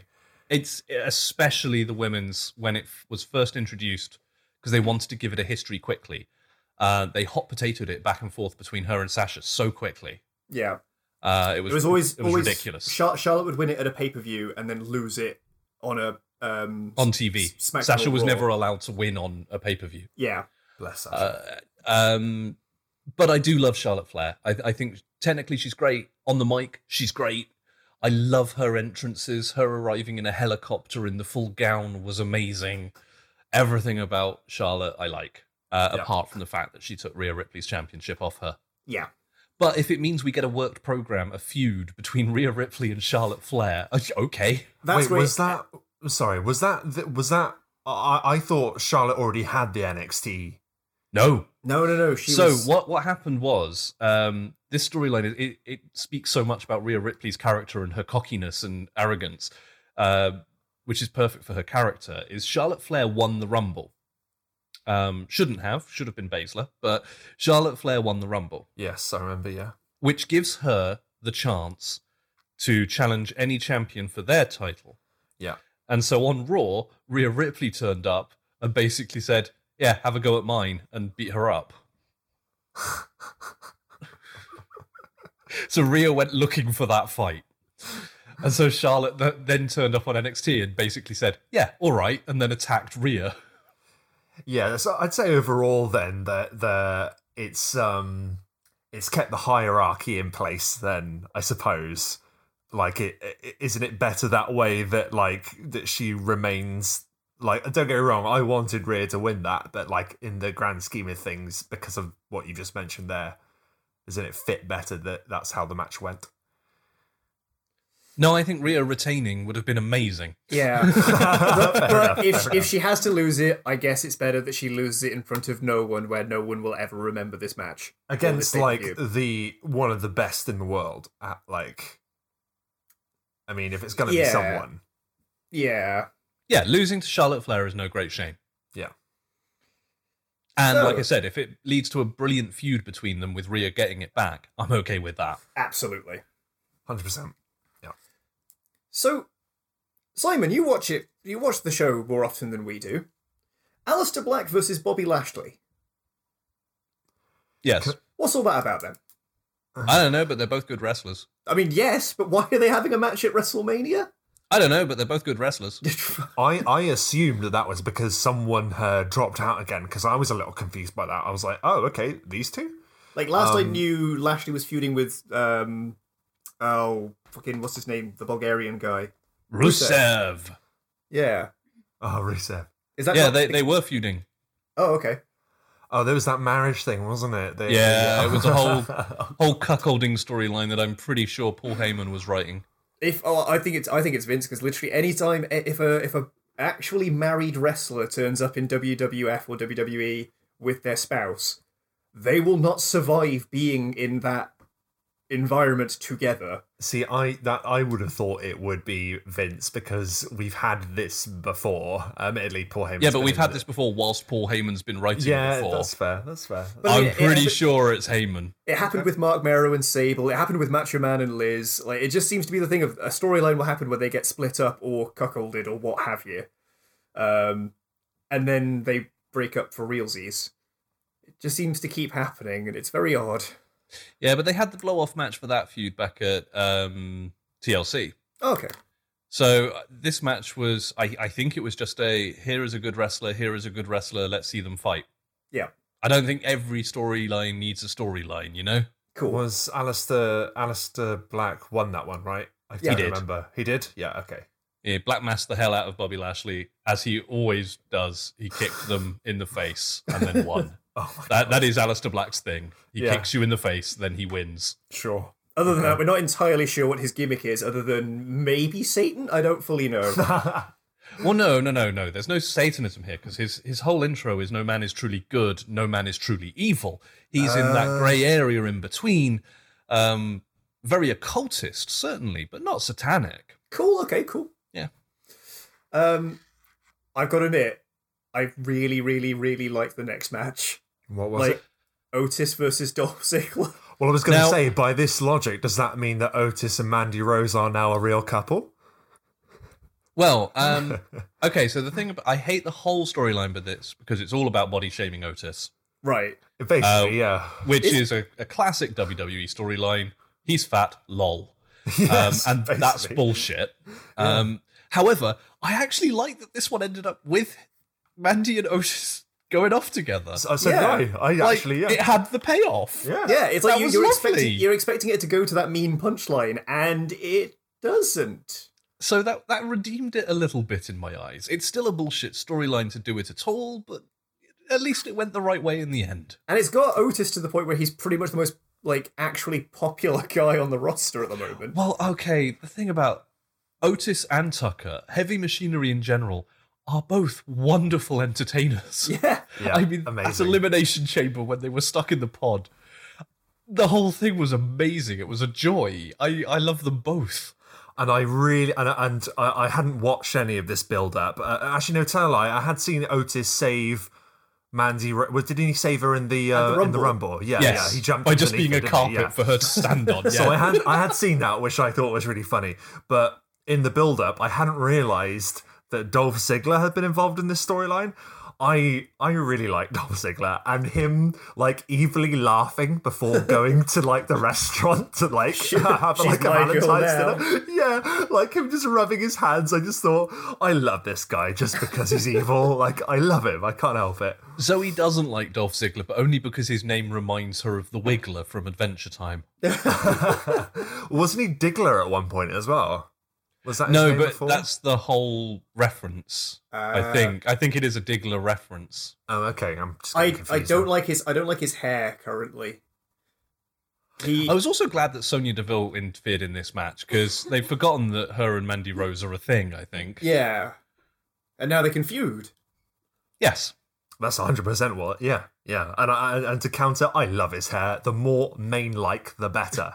Well, he's it a used lion. To be, it used to be frizzy and wonderful, and now it's like he's gone into a sh- he's gone to a barber's and going, "I want to look like Axl Rose, but worse." More to the point, I don't want Sonya and Mandy to feud. I just now that they're broken up, I want Sonya to go into singles title contention and then be gay as hell all over the women's championship uh, uh, forever. Amazing, yes. So that was that. What was after? Uh, a nearly Oh. a, a 36 minute match was after oh that. my god. You say match. A Yes, I do. Oh my fucking god! I liked this match. this was potentially my least favorite thing on the entire card. Right, I- this is this is where we're gonna disagree. This is The- going to be interesting. I mean, so go ahead. there is one thing I hated about this match. Actually, no. Two things I hated about this match. You could hear the calls. That's what I was going to say. No, no, that's fine. No? Uh, Okay, I'll forgive that. That's all part of the mechanics of wrestling. No, Fair, fair. one, Edge being back at all. Yeah. D- Yeah. Don't do it. Fucking don't do it. Yeah. But if you are going to do it, Mhm. I feel so sad that after nine years, when he really shouldn't be, he comes back for a WrestleMania match, and there's no one to cheer. Yeah. Yeah. His That his broke my heart when I heard, "You think you know me?" Silence. duh, duh, duh, duh, duh, duh. And then it's just like the music even seemed quieter. It was Yeah, and I Ah. my heart broke in my chest for him because I was like, "This should be your night. This should be." Because the whole thing was him coming back to retire on his terms. yeah. Yeah. So this should be the biggest night of his career that leaves him happy to go away from the business, and it's not. No, he's got. It's not back that. now, isn't he? Yeah. That said, the actual match itself, the history between Edge and Orton, I think, um, called spots aside, the acting in it between the two, I thought worked really well. Oh it yeah. could have done with being maybe ten minutes shorter. I'll give it that. Okay, yeah. Uh, um, yeah. See, the thing is, I uh, I watched the Rumble and uh, I didn't know. I didn't watch it live. I watched it after the fact, but I didn't know that Edge had come back. So when that did happen and he did come back, I, for the first time in a long time in watching wrestling, had chills. I was like, Oh, oh, yeah. my fucking god, it's Edge! Oh my god, lost my mind. So I had like And he has aged well. He looks fucking good. He He's wearing that bit of grey so well. Glorious, yeah. Uh, but there, there was one bit that really made me cringe as well. I thought they genuinely had an accident because Edge did this thing where he jumped up. Uh, oh no, it wasn't when he jumped up and grabbed hold of the rails, but he basically kicked Orton back, and Orton appeared to trip over one of the weights. Oh, oh. And I oh. thought, oh shit, like he might have actually properly tripped over because the whole point of wrestling is you control your fall. It's not like trip over wildly backwards in like in a gym, as we've established. So I was like, oh Jesus. I I've got to say I this is something I didn't pick up on at the time, and then afterwards, after hearing some people sort of talking about the show and going, "Oh, I didn't cotton onto that." Oh, I know that's not what they were trying for, but now I feel really uncomfortable about it. Is them pointing out, yeah, I don't like having wrestlers do strangulation spots with gym equipment. Um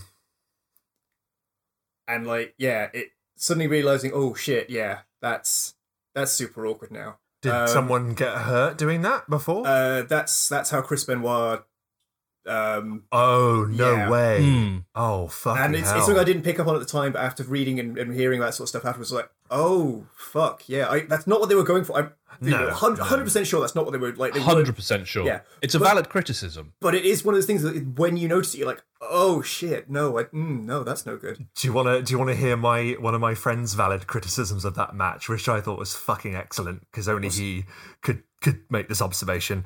Watching them obviously like fight through all of the performance center, and the only thing that he could comment upon the match was uh, they haven't gaffered that tape down, the, the, those wires down. He's a techie, he's a techie, and he was like, "That's against health and safety." And I was like, "Pretty much all of this is against health and safety." But I- yeah, fair yeah, point. I, I had the, I had the same worries as you did, Simon, to begin with, where it's like, all right, Edge.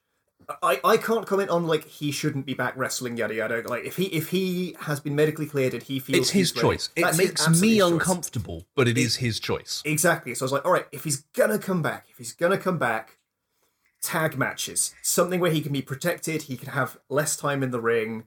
Fine. But no okay we're gonna put him in a singles match. Okay what sort of a singles match? A last man standing match which are classically never shorter than 20 minutes and like oh fuck this is Well, gonna be this is the thing. Like, how long it goes doesn't matter. That's not the risk. The bumps are the risk. yeah It's not endurance. It's not cardio. He's fine for that. He's jacked as Oh, fuck. abs- absolutely, yeah. But Um, it, there are more opportunities the longer it goes for something to go wrong. Is But I'll tell you this about Edge from what I know and what I've observed. He wouldn't come back for anything less. absolutely. And again, So if he's going to come back, this is what he's going to do. yeah, it's his choice, but it still makes us. Can yeah. I Yeah. can I ask because I, I actually unaware of this because I've heard, or rather, he said when he came back. Uh, I watched a clip of him talking on Raw after he'd come back into from the, in the Rumble. He said that he went through a surgery to have to be match fit again. Is that true? Did he actually have to go through surgery again It to was be match something to ready? do with, from what I recall, it was something to do with stem cell something or other. yeah, that's um, valid for sure. stem cell treatments. Um, Okay. but yeah, he's apparently like he's absolutely fine. It's one of those things where like every single sign seems to point to he's absolutely fine and can wrestle. I mean, he's not fine. He's got three fused vertebrae in his neck. Right, but this is the thing, and everyone, all, all the stuff is just like he can still wrestle, he can go, you know, it, and uh, but still, I'm just like, yeah, but I'm still going to be really worried anytime anything happens to him. Um, which I guess we should be worried about any wrestler or anything happening. to Oh, yeah, them. for sure. But but, But not all of them have three fused vertebrae in their neck. Exactly.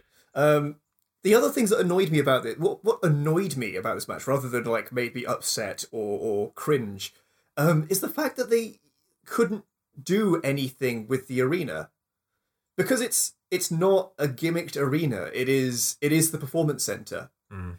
So you can't be smashing anyone through walls. You can't be doing ridiculous spots.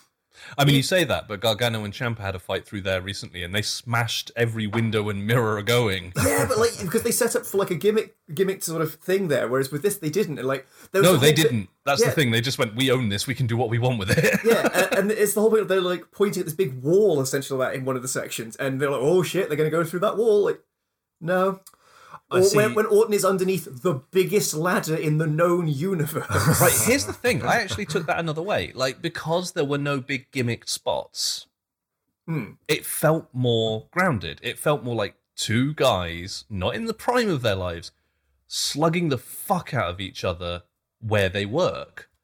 I kind of loved this weird reality that gave it. See, that's what I liked most about it was the fact that it was two guys with a lot of history, and lot also history. finally making Orton more interesting to me again because it's been a while.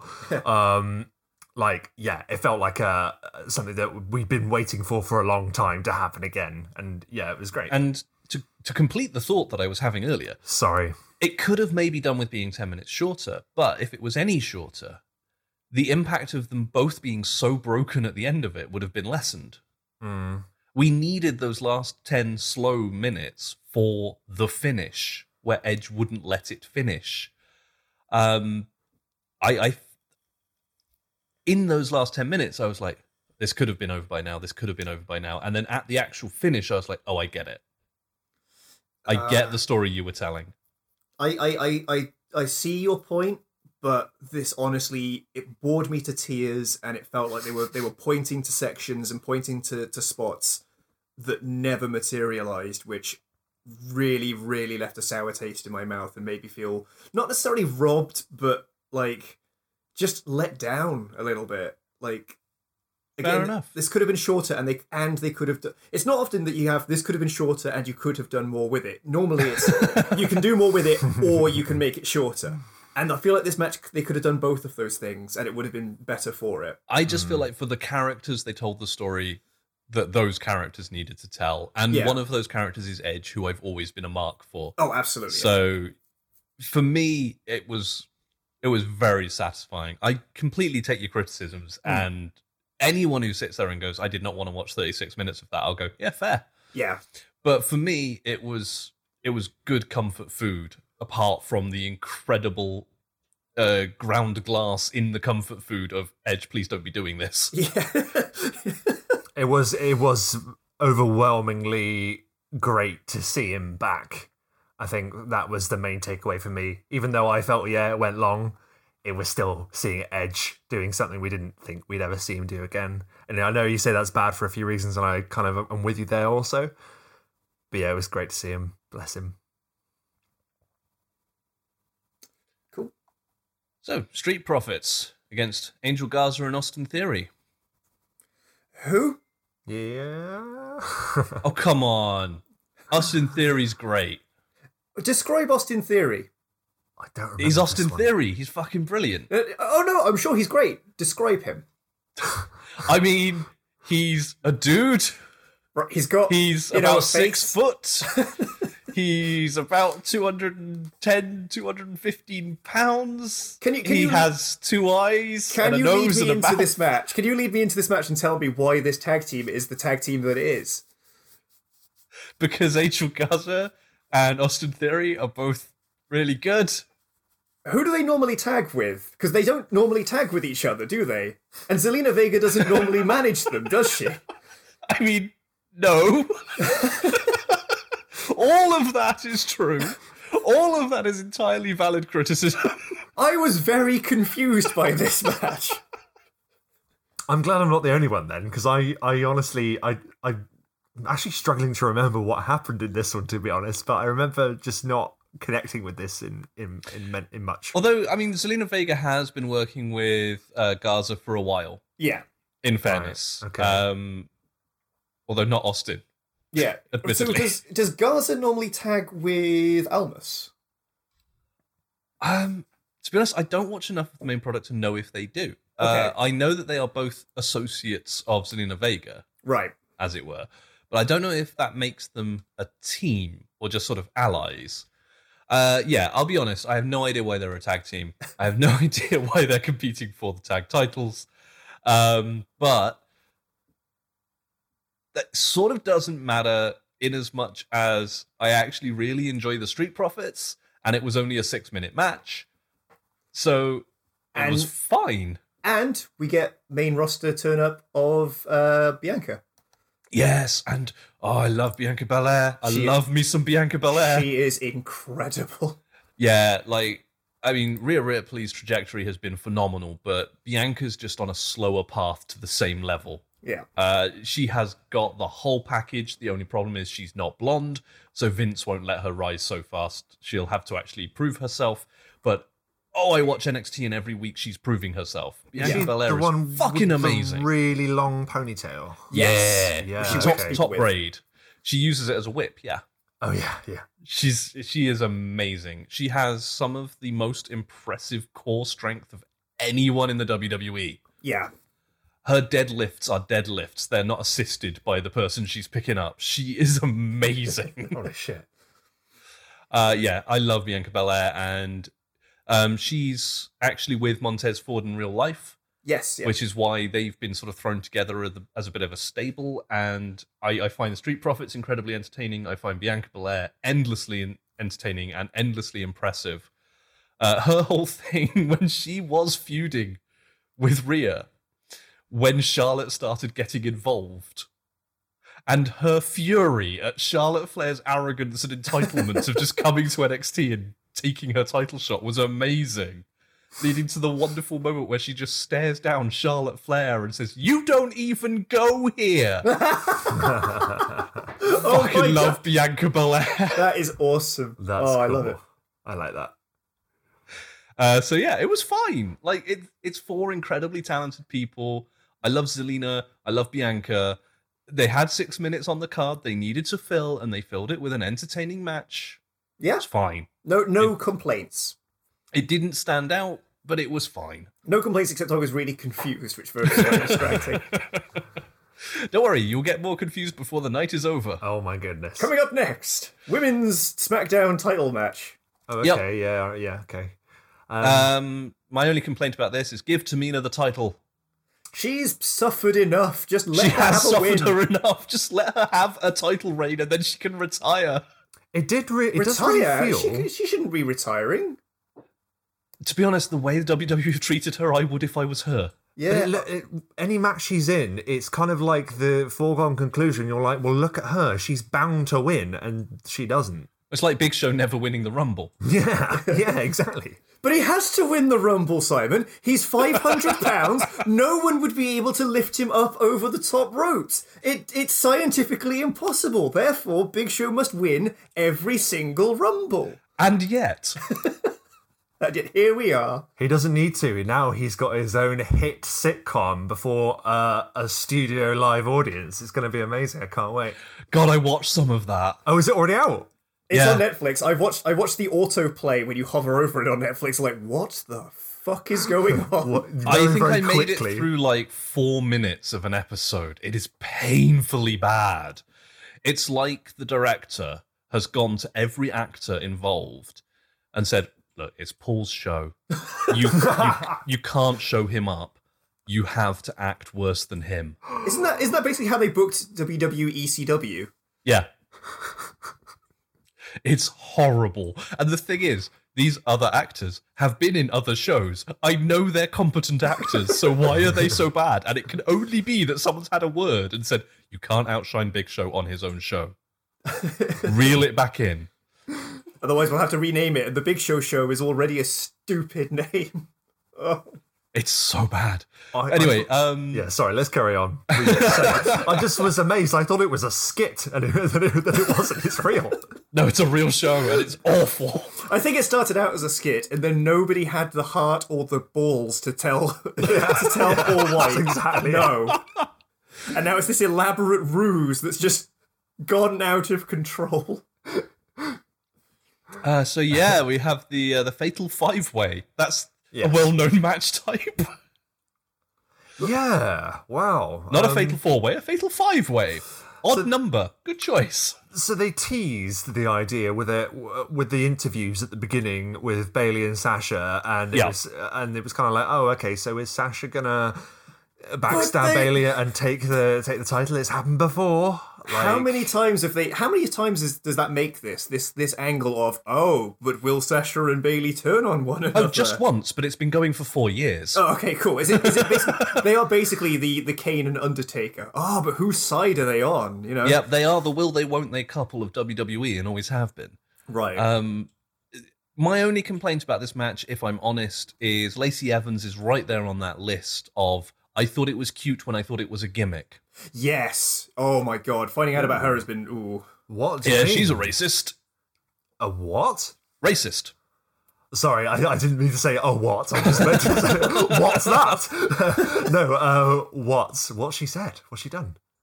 I can't remember the exact statements, but she's ma- made some sort of out of the ring statements uh, in social media and stuff that have been very. Oh, um, uh, I can't remember what It's other fine. We'll phobics were in there, but there were then, plenty. Um, yeah. she's not a nice person. And when I thought the whole snitty Southern Belle thing was a gimmick, I loved it. I thought it it's the same, exactly the same thing I get from Enzo Amore. Yeah. When, when I thought it was a character, I thought this is brilliant creative character work. And then I found out, oh, you're actually like that. You're a shoot bollocks, is what you are. I, I hate you now He's crazy. because you're not acting. yeah. Oh. Um, so any match Lacey's in, that's always going to be the problem of It's tainted. yeah, you you you suck as a human being. Um, that aside, I thought it was a really good match, Yeah. and I I really like. Can I speak to the manager Bayley?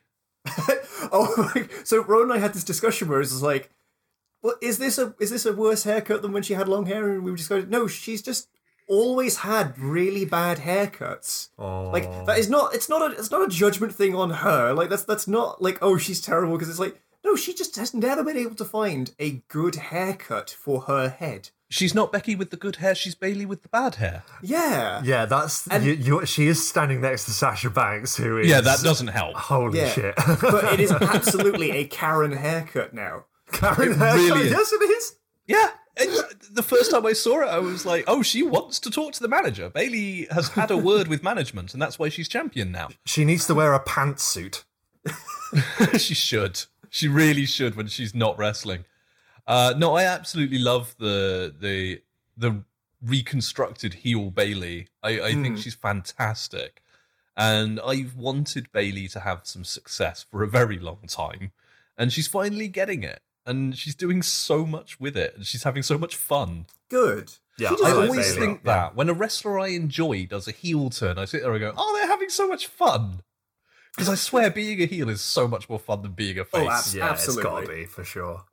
and also take away from this is something I also also felt at the Rumble, which is, oh my god, Naomi's new look is fucking amazing.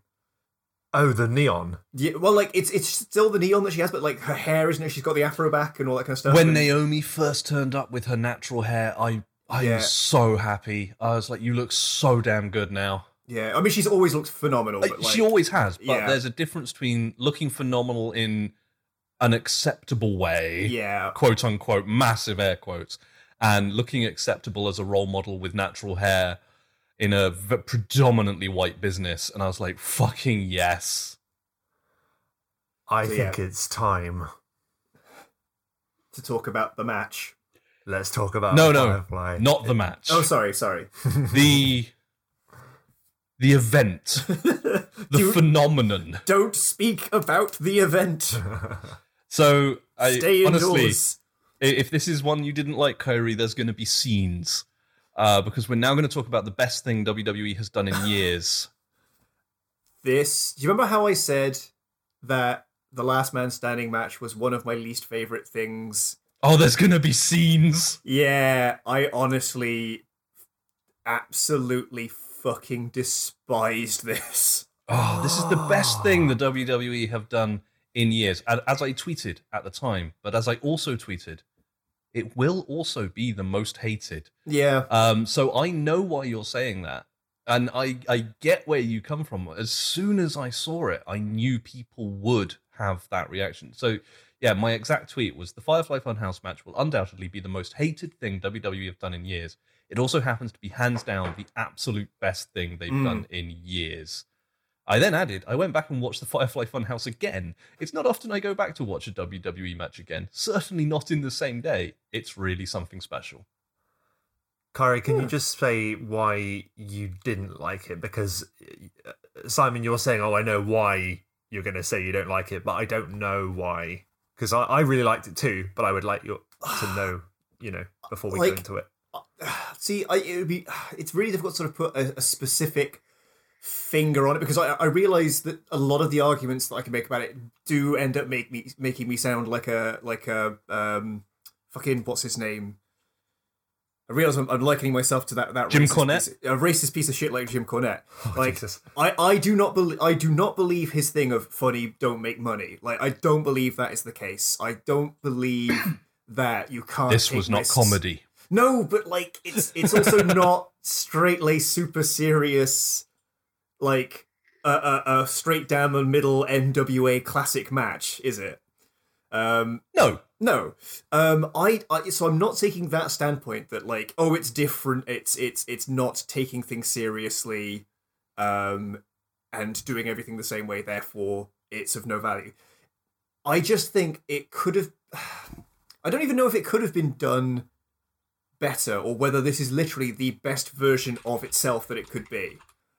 I just think it was an incredibly self indulgent, this is just for us. Um, it it's it felt like it was it was Bray Wyatt, it was Windham Rotunda and John Cena just just shaking each other's hands and being just like, oh, you know what we love? Wrestling. There's just the whole the spectrum of wrestling. I'm like, that's cool, guys. Do a podcast. Do do something. But it wasn't about wrestling at all. Ah, It but- was about Cena. yes, but uh, Which like- is why this is the and again going back to what I was saying before, because of the fact you don't have an audience, because you have this opportunity to maybe uh, do some character stuff. Because some of the things that I love most about wrestling are their characters rather than the actual matches they have. So I really, really liked that this was a like a deconstruction of John Deconstruction is absolutely right, and character, it is deconstruction characters, Yes, and more yeah, yeah. importantly, Yeah. his his failures, his fears, and why. So, okay, it's going to be complicated to explain why I really like it, but John Cena has been a staple part of wrestling for a very long time now. Mm. He has been the face of the WWE for a very long time. Turned up in like 2002, didn't he? Uh, yep, Yep. yep, something like that. So for the better part of two decades, he has been Big Match Johnny, the face of the WWE, one of the most reviled people in the WWE, because he was the new Hogan, because he was Big Match Johnny, because he also had four moves of doom, um, because he was the guy the company wouldn't not push. Uh, all the things that people say about Roman now Yeah. um, were the reasons he was hated. And this event, the Firefly Funhouse, took two things. Um, one, what it was like to be John Cena for these last 20 years.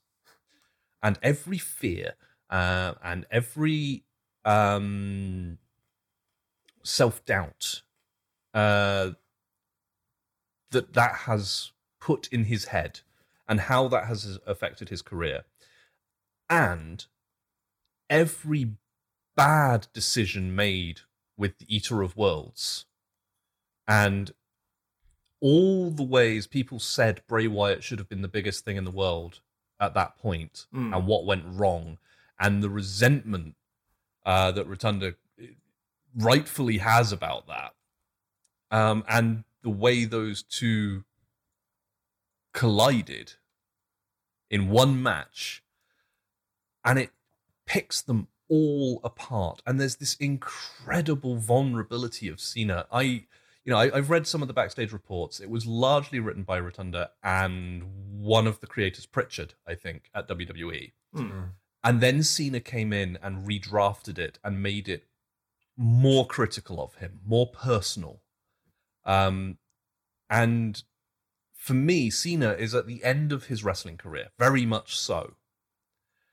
And this felt like an incredible uh, laying bare of what the experience was for him. Uh, and it, it did take him apart in a very knowing way. Like you self-indulgent or self-referential. It's such a fine line, and that's why I knew it would be hated. Hmm. But for me, I've always quite liked John Cena. Um, Yeah. When I've seen him wrestle, when they've let him wrestle, he's great. Yeah, I love him. He's indisputably charismatic. Oh God, yes. Um, he's incredibly entertaining, and he's he's always been like huge, but he's always had that core part of the audience that hates him. Because they kept, kept letting him win. That was Yeah, the reason. yeah. They wouldn't let him lose. and this just felt like I don't know. It it didn't feel self indulgent. It felt honest, really strangely honest, whilst being presented in this very strange, uncomfortable David Lynch way. Hmm. Yeah. Um, and the fact that they were telling stories this wild, this outside of the comfort zone at WrestleMania for like 15 minutes.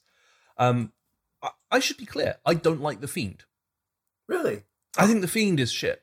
Yeah. Um, I think Bray Wyatt is amazing. I think Yeah. Rotunda as a person is amazing. I think the Bray Wyatt character is amazing. I loved the Eater of Worlds. Don't like The Fiend. The, the Bray Wyatt character was legitimately one of my favorite things in wrestling at the time. I thought his promos were phenomenal. and it should have been huge. Yeah. And then John Cena beat him, and that's what this is. This is, and and John Cena beat him obviously because like the Bray Wyatt run was interrupted by health problems for Rotunda. It was interrupted by all sorts of unfortunate things that derailed it. Mm. But it should have been huge. And if you want to look at this as the blow off match for a feud that started when John Cena beat Bray Wyatt That's six years ago, wasn't it? six years ago, Mm. that's how to look at this. This is the blow off match for that feud, and it works. It works so well for me. What I love is this. It so the boneyard match. We explained what it was before we started talking about it. We should Yeah. really do the same for this because oh my god, this is so outside of the world of what a wrestling match is. It, it requires some explanation, yeah.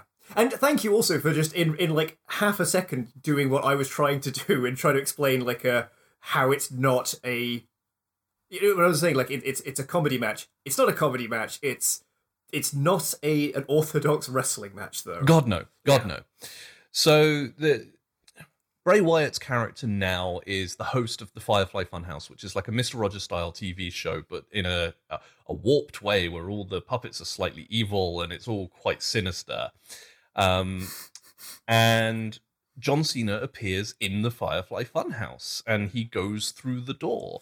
I was really really upset he didn't do the Hulk Hogan uh Dungeon of Doom thing. One around being like, "What is this place? I've never been here before." Um, and he ends up basically in in his own fears and um, insecurities. And it's a long sequence of spots. Uh, some of them filmed in a ring, some of them filmed like a backstage vignette using the old SmackDown studio Fist, using um, The Saturday Night Live, not Saturday Night Live, uh, uh, Saturday uh, main, event, um, titles, using um, footage of the NWO, using old school blue cage um, and old style WWE promos, uh, reconstructing many of the uh, pivotal events of John Cena's career. Uh, his ruthless aggression debut appearance with Kurt Angle, uh, the prototype character from OVW, uh, recreating, uh, and then it starts to recreate other people's moments. Is what's really weird about it. Hmm. Uh, it starts to cast him in the role of Hogan because he was the new Hogan. It's, it's Um, amazing how they never say Hogan in I know, right? it is. It is amazing how they never say Hogan, but they But we say Hogan with every dripping piece of this Mm. package. They say Hogan. Um, it's it's really beautifully done, and and this is cut between like Mercy the Buzzard and a small puppet of Vince going. That's really good shit. Um, in in very very self-referential references to the business that uh, I'm sure they were lost on a lot of people, uh, and I'm sure they didn't land for a lot of people who knew what they were doing Mm. uh, but I liked them. Uh, it, it's it's strange and it's surreal, and it also cuts to the Eater of Worlds coming back, explaining that John Cena killed the Eater of Worlds, um, and recreating that moment and giving Cena another opportunity to heel turn. Because what that match should have been in a lot of people's minds is Cena's heel turn that he never managed. He never in his career turned heel. Um, and he's literally offered a chance to fix that now in this bizarre mindscape. I love that so much. And he does. He breaks, and Cena turns heel. And that is the first time in this whole match when the Fiend turns up. And this is the first time I've liked the Fiend. Is uh, when the Fiend. It was Bray. It was John Cena versus John Cena, Mm. with Bray Wyatt in the role of John Cena's fears and insecurities. It's it's the, it's one of the things because again I've not been watching the show week by week, so I'm, I'm vaguely aware of the whole Firefly um, Funhouse show thing. Yeah. Like, Mm. there's a set of rules or something, isn't there? Like one of them is don't touch the puppets. Um, is that a thing? I'm not aware of that. Oh, okay. But like For me, when, yeah. it's the fact that Cena turns heel. Mm. He breaks. Um, staged in the NWO heel turn reconstruction, he breaks and he acts like a heel and he is beating the hell out of Bray and then beating the hell out of a puppet because Bray turns into the puppet. And it's at the moment where Cena finally loses it and turns heel that the fiend appears behind him. And it is that that connection of the fiend waiting for that opening, waiting for John Cena's biggest insecurity. John Cena was always a face, and he knew if he turned heel, it was a huge gamble. It could work, it might not. It could have made him bigger, it could have collapsed his career, and he never had the courage to do it. And here he is turning heel, and the Fiend, that is the moment he takes him down. Um, and finally, we are left with a John Cena you can't see. He, Yeah. he disappears, and you can't see him Yeah, you can't see. um, as we hear his own words uh, about the Eater of Worlds gimmick, that he will finally put an end to the most overhyped, overprivileged superstar in WWE history, uh, which was, of course, him talking about himself all along. Um, and that acknowledgement from the pair of them that Cena was so overhyped and was so overprivileged that it actually hurt his career that he was those things. I, I thought was incredibly daring of them, and it really haunted me because I, I always liked Cena, and I always had a sort of what if, what if he'd been allowed to actually um, not be the pushed face of the company and actually generated some organic love from the crowd or some organic heat from the crowd as a heel. Uh, and yeah, watching this exploration of the psyche of what it's like to be John Cena for 20 years, I thought was fascinating in every moment of it. I had a conversation with a friend of mine about this. Uh, we'd both seen this video a, a, a fair while back about John Cena and why people have the reaction that they do about him, this general hate towards him, and it's mainly because, yeah, he comes along and he always wins. Um, and this video that we watched was comparing John Cena to Superman in DC Comics. And John Cena suffering the same problem as when you write Superman badly. Uh, Superman written badly is him being put into a fight. Guess what? Superman fucking wins because Superman always fucking wins. Cena wins, lol. Exactly. Now the way Super Cena was Who- was a thing for years. Super Cena. Hundred percent. So the way that you beat Superman is not by fighting him. You give him a problem to solve. You basically get into his head. You make him doubt what he's uh, capable of. Uh, you you bring him down psychologically. You name it. It's happened in a Superman comic.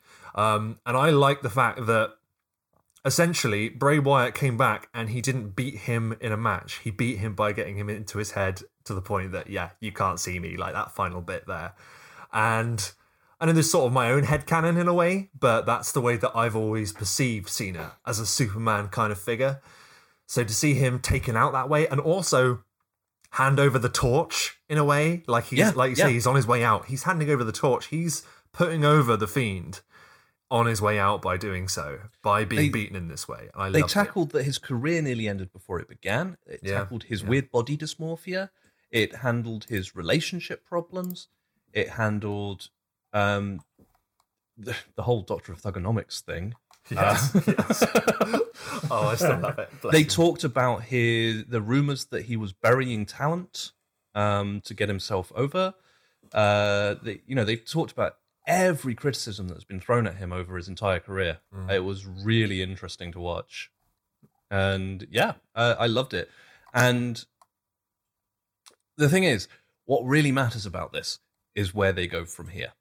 yeah, what I trying to do I this? think this match, I think it stands on its own as a as a piece of creative entertainment. Let's remember, WWE doesn't do wrestling; it does sports entertainment. I was Yeah. sports entertained, um, but where they go from here matters. Yeah. If John Cena comes back and is just still John Cena, and he's still just Super Johnny, he's Big Match Johnny, he's four moves of doom John Cena, and nothing changes, it's failed. Um, if he comes back with an awareness of what this was and how he has to change, that's difficult but interesting. If he never comes back again, I think that's the biggest success for this match. I was about to say, yeah, I think because to be fair, he's go, he's doing the Rock. He's I mean, doing he's the Rock Hollywood now. path. He- he's an Hollywood. actor. Exactly, exactly. And But- he's and he's good at it. Yeah, exactly. Yeah. And if he never comes back again, perfect. Mhm. More importantly, what happens to Bray? Because in a very real sense, this represents Bray's triumph over his biggest failure. He's Yeah. finally beaten Cena. yeah, And there is a there is a world in the multiverse where they take this as the end of the Fiend's story. This is why the Fiend was created. This is why Bray's broken mind created the Fiend as a tool for him to use to unlock the puzzle that was John Cena. And the Eater of the Eater of Worlds is reborn. Because he was reborn in the Funhouse. The Eater of Worlds himself cut an old style Bray Wyatt promo and then came back in and challenged John Cena to put right what once went wrong, to put it into quantum leap terms. yeah. and there is a world in which, you know, he, he said he wanted to rewrite his own story and he's done it. Are they just crazy enough to say, yeah, the Fiend rewrote Bray Wyatt's story and now Bray Wyatt, the Eater of Worlds, never went away? Because this Bray Wyatt has always carried the lantern with Bray's head and said to it, you know, you had your chance, you failed. Um, the Fiend put him back together. You know, he's said all these things. Uh, so clearly, the Eater of Worlds is still in there. It's still part of him. They could restore that gimmick off the back of this. And I always thought that gimmick was way more interesting than the Fiend. Yeah. So I think that could be amazing, especially with Braun Strowman now holding the World Heavyweight Championship, and he was part of the Wyatt family. So if, Yes. If Bray comes back and restores the Wyatt family with the championship, I would be fucking thrilled. I'm really worried now because we've had this conversation about Super Cena and Cena being like Superman. Yep. So now Bray Wyatt. We've had Death of Superman. well, yeah, But that means Bray Wyatt has defeated Superman, and he's the Eater of Worlds. I'm just saying, I don't want his new gimmick to be. I don't want him to be. No, I was going to say Brainiac Wyatt. Okay, I kind of do now. I kind of want that. Yeah, right. Evil robot Bray Wyatt. See, framed like that, I really, really enjoy that because I, I, I'm, I, I will say I'm a, I'm a squealing fanboy for the fiend. I just like the way he looks, and I understand that's a very superficial thing to base my opinion off him. I, I think he's a cool character, um, but framed like that, I think that would be a, a real missed opportunity. What I would the like is to great. see, Don't get me wrong. The look is great. Um, the trouble is, like, so I love the Eater of Worlds, but WWE buried the character with bad booking and bad creative, as always happens, and there was bad luck with injuries. Yeah. They did the same with the Fiend. The fact that the Fiend's matches for a while were really, really low grade horror gimmick matches, like the projected worms on the canvas of the mat that freaked Randy Orton out. And made the audience laugh. and and then the fiend's gimmick seemed to be the lights are red and you can't see anything um yeah, that was bad. buried the fiend for me i'm like i really really want to love what rotunda's doing here because he's clearly like matt hardy he's got a creative brain to looking at a sort of sideways way into the business where he can in a way that really satisfies me not everyone but me and a lot of people Hmm. in a way that he can deconstruct the business in a really satisfying way. But the WWE is such a conservatively written program that Yeah. that will never get over. Now we've had this.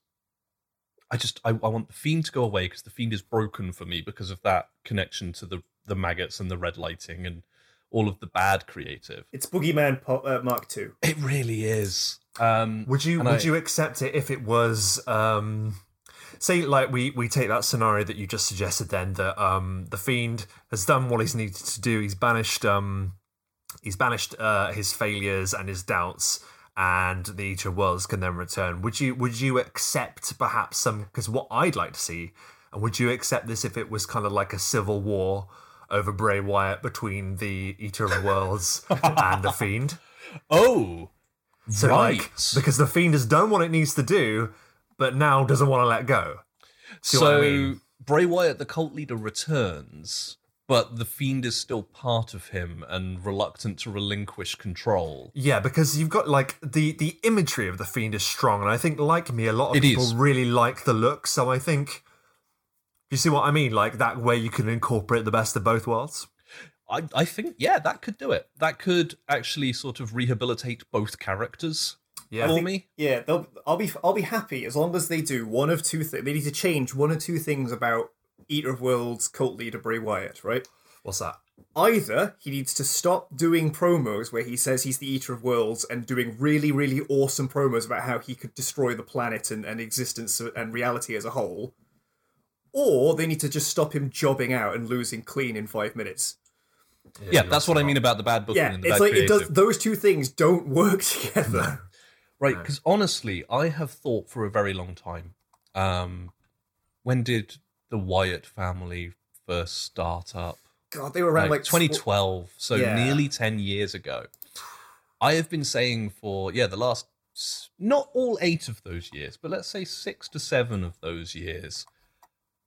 Undertaker needs to retire, and they need a new supernatural menace. Yep. and Bray Wyatt should be it. Hundred percent. Uh, but they've they've booked themselves out of him actually being a credible replacement for the Undertaker for nearly a decade now. I'm hoping they now book themselves into him being a credible replacement for the Undertaker. so yeah, that was why I loved it. Okay. And uh, it's really a testament to that guy. Um, uh, did you say his name? I, I didn't know Bray Wyatt. I didn't. I thought that was his name. What's his actual name? Uh, his actual name is Windham Rotunda. Rotunda. So, like, to give the man his full due, like you say, like, obviously John Cena came along and like um, did another draft of it to obviously be more personal.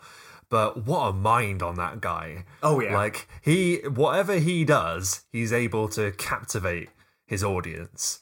And you might not like the fiend, but he certainly has a way of like understanding what people dig about wrestling uh, a- a- and like the particularly like the crazier sides of it like the supernatural side that we see just full full credit to him because it was I really enjoyed it and I thought it was something very different that is very promising about the future as well.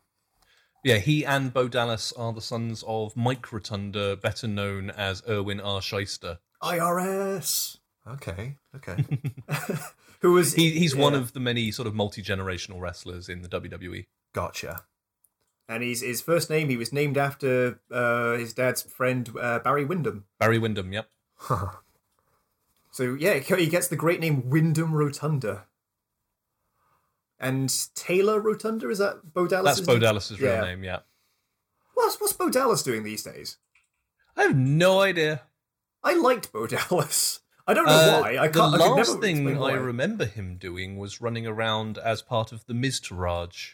Oh shit! Yeah, he was. Yeah, he was one of Miz's hangers on with like Curtis Axel, and Oh yeah, that's the last thing I remember him doing. yeah. I I love that if you go back to like their debuts and you look at um, Husky Harris oh god. and Bo Dallas, and it's that thing of if I told you one of these would be working WrestleMania with this incredible character work and uh, ring talent, uh, it's not the one you would expect.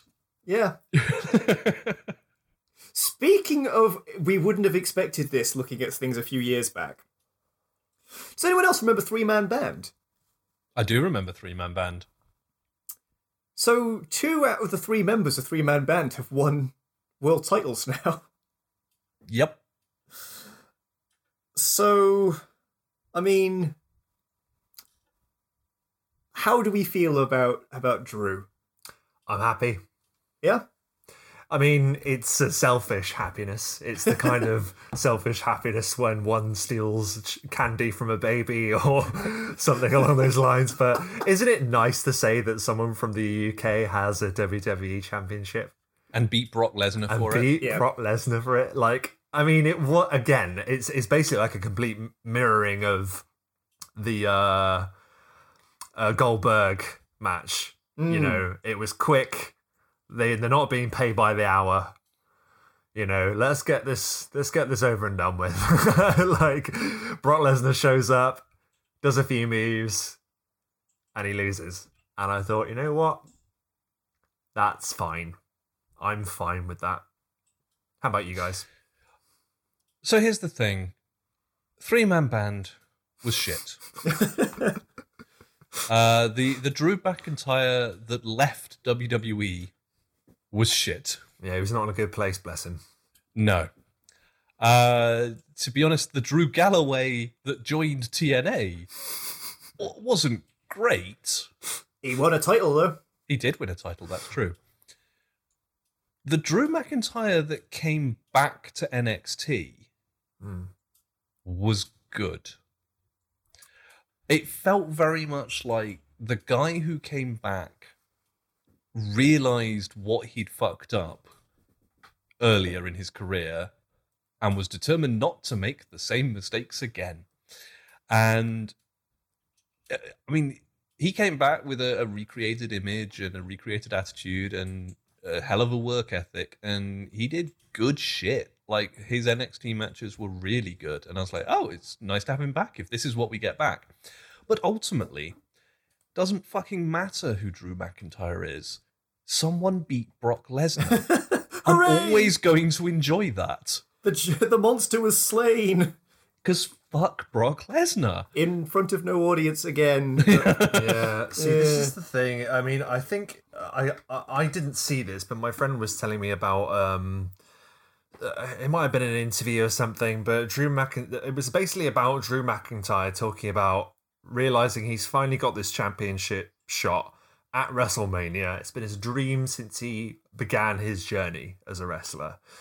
Uh, and him having to come to terms with the fact that yeah he gets to beat the beast he gets to do it on the biggest stage in wrestling but bless him It's the he's doing it. smallest, biggest stage It's of the them all. smallest, biggest stage of them all, exactly, and there isn't an audience there. I, had, So my- I did have a, yeah. My heart really goes out to him for that. Um, but I just can't help but think: is it because is it because Brock Lesnar's lazy and they just they thought, you know, let's just like it, it could have been a better match. Like I knew it was coming to the end of it. It'd been on for a long time. I- It felt like it had been on a long time by this point. point, and if I'm honest, I felt like the Firefly Fun Funhouse was the the logical conclusion. To me, it was the main event. Yeah, For, for me, the main event was Titus O'Neil directly afterwards, with with his with his hand to his head, just staring into the camera to the point that I thought it was a freeze frame, and then he just very gradually moved and was like, "I don't know what I just watched." Honestly, that should have been the go home image of WrestleMania this year. there isn't anything wrong with watching Brock Lesnar be repeatedly kicked in the face. That's very um, true. oh, this this match did actually confirm Zoe's long held belief that Brock Lesnar is a thawed out Neanderthal forced to fight for our entertainment. when Paul Heyman in the pre match interview said, Brock Lesnar is not of our species. And Zoe Yeah. just jumped and pointed at the TV and went, Theory confirmed. Oh my For god, sure. that sure. that Heyman promo. Oh god, I'd forgotten how good Heyman can be at promos. Yeah, I love was Heyman on the great, to be mic. fair. He's been getting lazy recently, but that I- was beautiful. The fact that there's no crowd really meant he could actually whisper, as well, yes. which is great. He snarled those words. Uh, I mean, I don't have a problem with Brock Lesnar either. Like, don't get me wrong, I don't like that he keeps getting titles and they keep booking him because, like, he's there to do one thing and he's good at what he does. And I'll admit, I even have like I had like a a pang in my heart when I saw he's gonna. Is it the German suplex where he just grabs him from behind and just falls back and throws him over? Is Yeah, that yeah. what it's called? Yeah. So one really effective part of that very short match was when he grabbed Drew McIntyre, prepared to do it. McIntyre grabbed hold of the ropes. And I thought, that's weird that I haven't, maybe it's happened before, but I don't remember ever seeing someone doing that to stop that from happening to them before. And I thought, oh my God. And then the tease went away and he smacked his arms away, then did it. And I thought, that was pretty cool. Uh, because, like, to me, it always seems like an inevitability. When he gets that move on someone, then that's the end. He'll ragdoll them until they're done. Yeah. Which Take in a way them to is a Suplex stre- City. Yeah. In a way, that's the strength of the character, I suppose, because, like, he's supposed to feel like this inevitable force of nature. So perhaps that's, like, one good thing that I found about the match. But generally speaking, I felt that maybe Drew McIntyre deserved a bit more than that. I don't know. My problem with Brock Lesnar is not his wrestling style. If he if he's invested in a match, he can put on a hell of a match. Yeah. Um, my problem with Brock Lesnar is very simply: if you want to be in the WWE, be in the WWE. Uh, he doesn't want to be in the WWE. He No. turns up for pay per view title matches, and that's it. Uh, it's a struggle to get him on TV, and fuck that. Yeah. Fuck part timers. I, Yeah, I am, yeah, however, yeah, happy to see him in wrestling just because it's like, I'm glad he's here on camera where we can all see him. Because if he was somewhere else where we can't see him, I would honestly be really worried.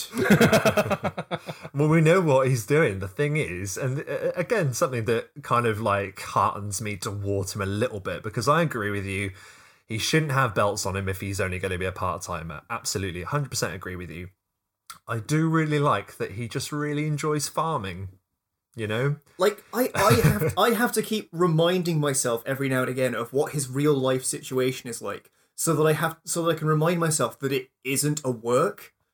Like it's not a gimmick that he, how he actually lives his life. Yeah. Um, in his fucking weird compound in the middle of Saskatchewan. He has another job. he's, Yeah. a, he's a farmer, but for himself, apparently. Like, I don't think he actually sells much produce, he- but he. He doesn't talk to people. He just has a big house in the middle of like Canadian wilderness Yeah. and a payphone at the end of a sort of like three mile road. Yeah. That's his communication with the outside world. Everything else is handled by Heyman. It's like, what the fuck? Yeah, it's weird, isn't it? I mean, I, he's got kids, so I imagine uh, young kids as well. So I imagine, obviously, all of the WWE work that he does is to obviously, you know, put as much money away as possible because he's clearly not spending it on his farm. Um, And his, pri- and his private jet. He's one of the only two people in the WWE that has a private jet. does he? It's him and Vince McMahon. Holy shit! But then, as I, as it was pointed out to me, I was like, yeah, but I think that that's a quite a sensible thing because you've got to go through a lot of stress to go through airport security and that kind of stuff. And can you imagine being the airport security guy asking Brock Lesnar to take his shoes off? Oh my god! you see, this is the thing about him. Like, uh, uh, like yeah, he's a part timer, but there's he, there is something very intimidating about that guy. Oh, he's terrifying. He's perhaps it, it adds more to him being a heel because he's a part timer. Like people have written into that before, haven't they? Like Seth Rollins has said that before, like when he was Oh, going yeah. up against him. Oh, for sure. I'm here every every episode of Raw, and he comes in and you know, so it, it buys into it. Yeah, But- and it gives them that storyline. But the thing is, that storyline is also true, and he can fuck off. Yeah, yeah, yeah. No, I'm not defending it. I just, uh, I just value the what I can from the situation. Put it that way. But I mean, uh, if they right, if they want someone like a Brock Lesnar to be in the company, what they need is a different belt. What they need is a belt that is only ever defended on pay per views and is Pay-per-view belt, treated yeah. like a big match fight, like a boxing match or a UFC match, where you you know the the big boxing belts are defended once, maybe twice a year. yeah, that's true. Yeah. And so you have something with that level of hype around it in the company. And Brock would be the perfect title holder for that. He only has to work once or twice a year. And the times he loses become incredibly special. Mm. Um, don't give him the actual sort of Raw heavyweight championship when he's not on Raw. Yeah, absolutely. And don't let him do promos. I mean, that, that just goes without saying. That's what he's got Heyman for, though, isn't it? Yeah. And I do love This is the thing. At some point, if his character has to mean anything, he has to talk. Um, Do, and do, he you, shouldn't. do you remember when he feuded with Cena? yeah. John, this feeling that you're feeling, it's a real feeling. He has such a weird voice. he such really a does. It's really weird, isn't it? Because that's not the voice you'd expect.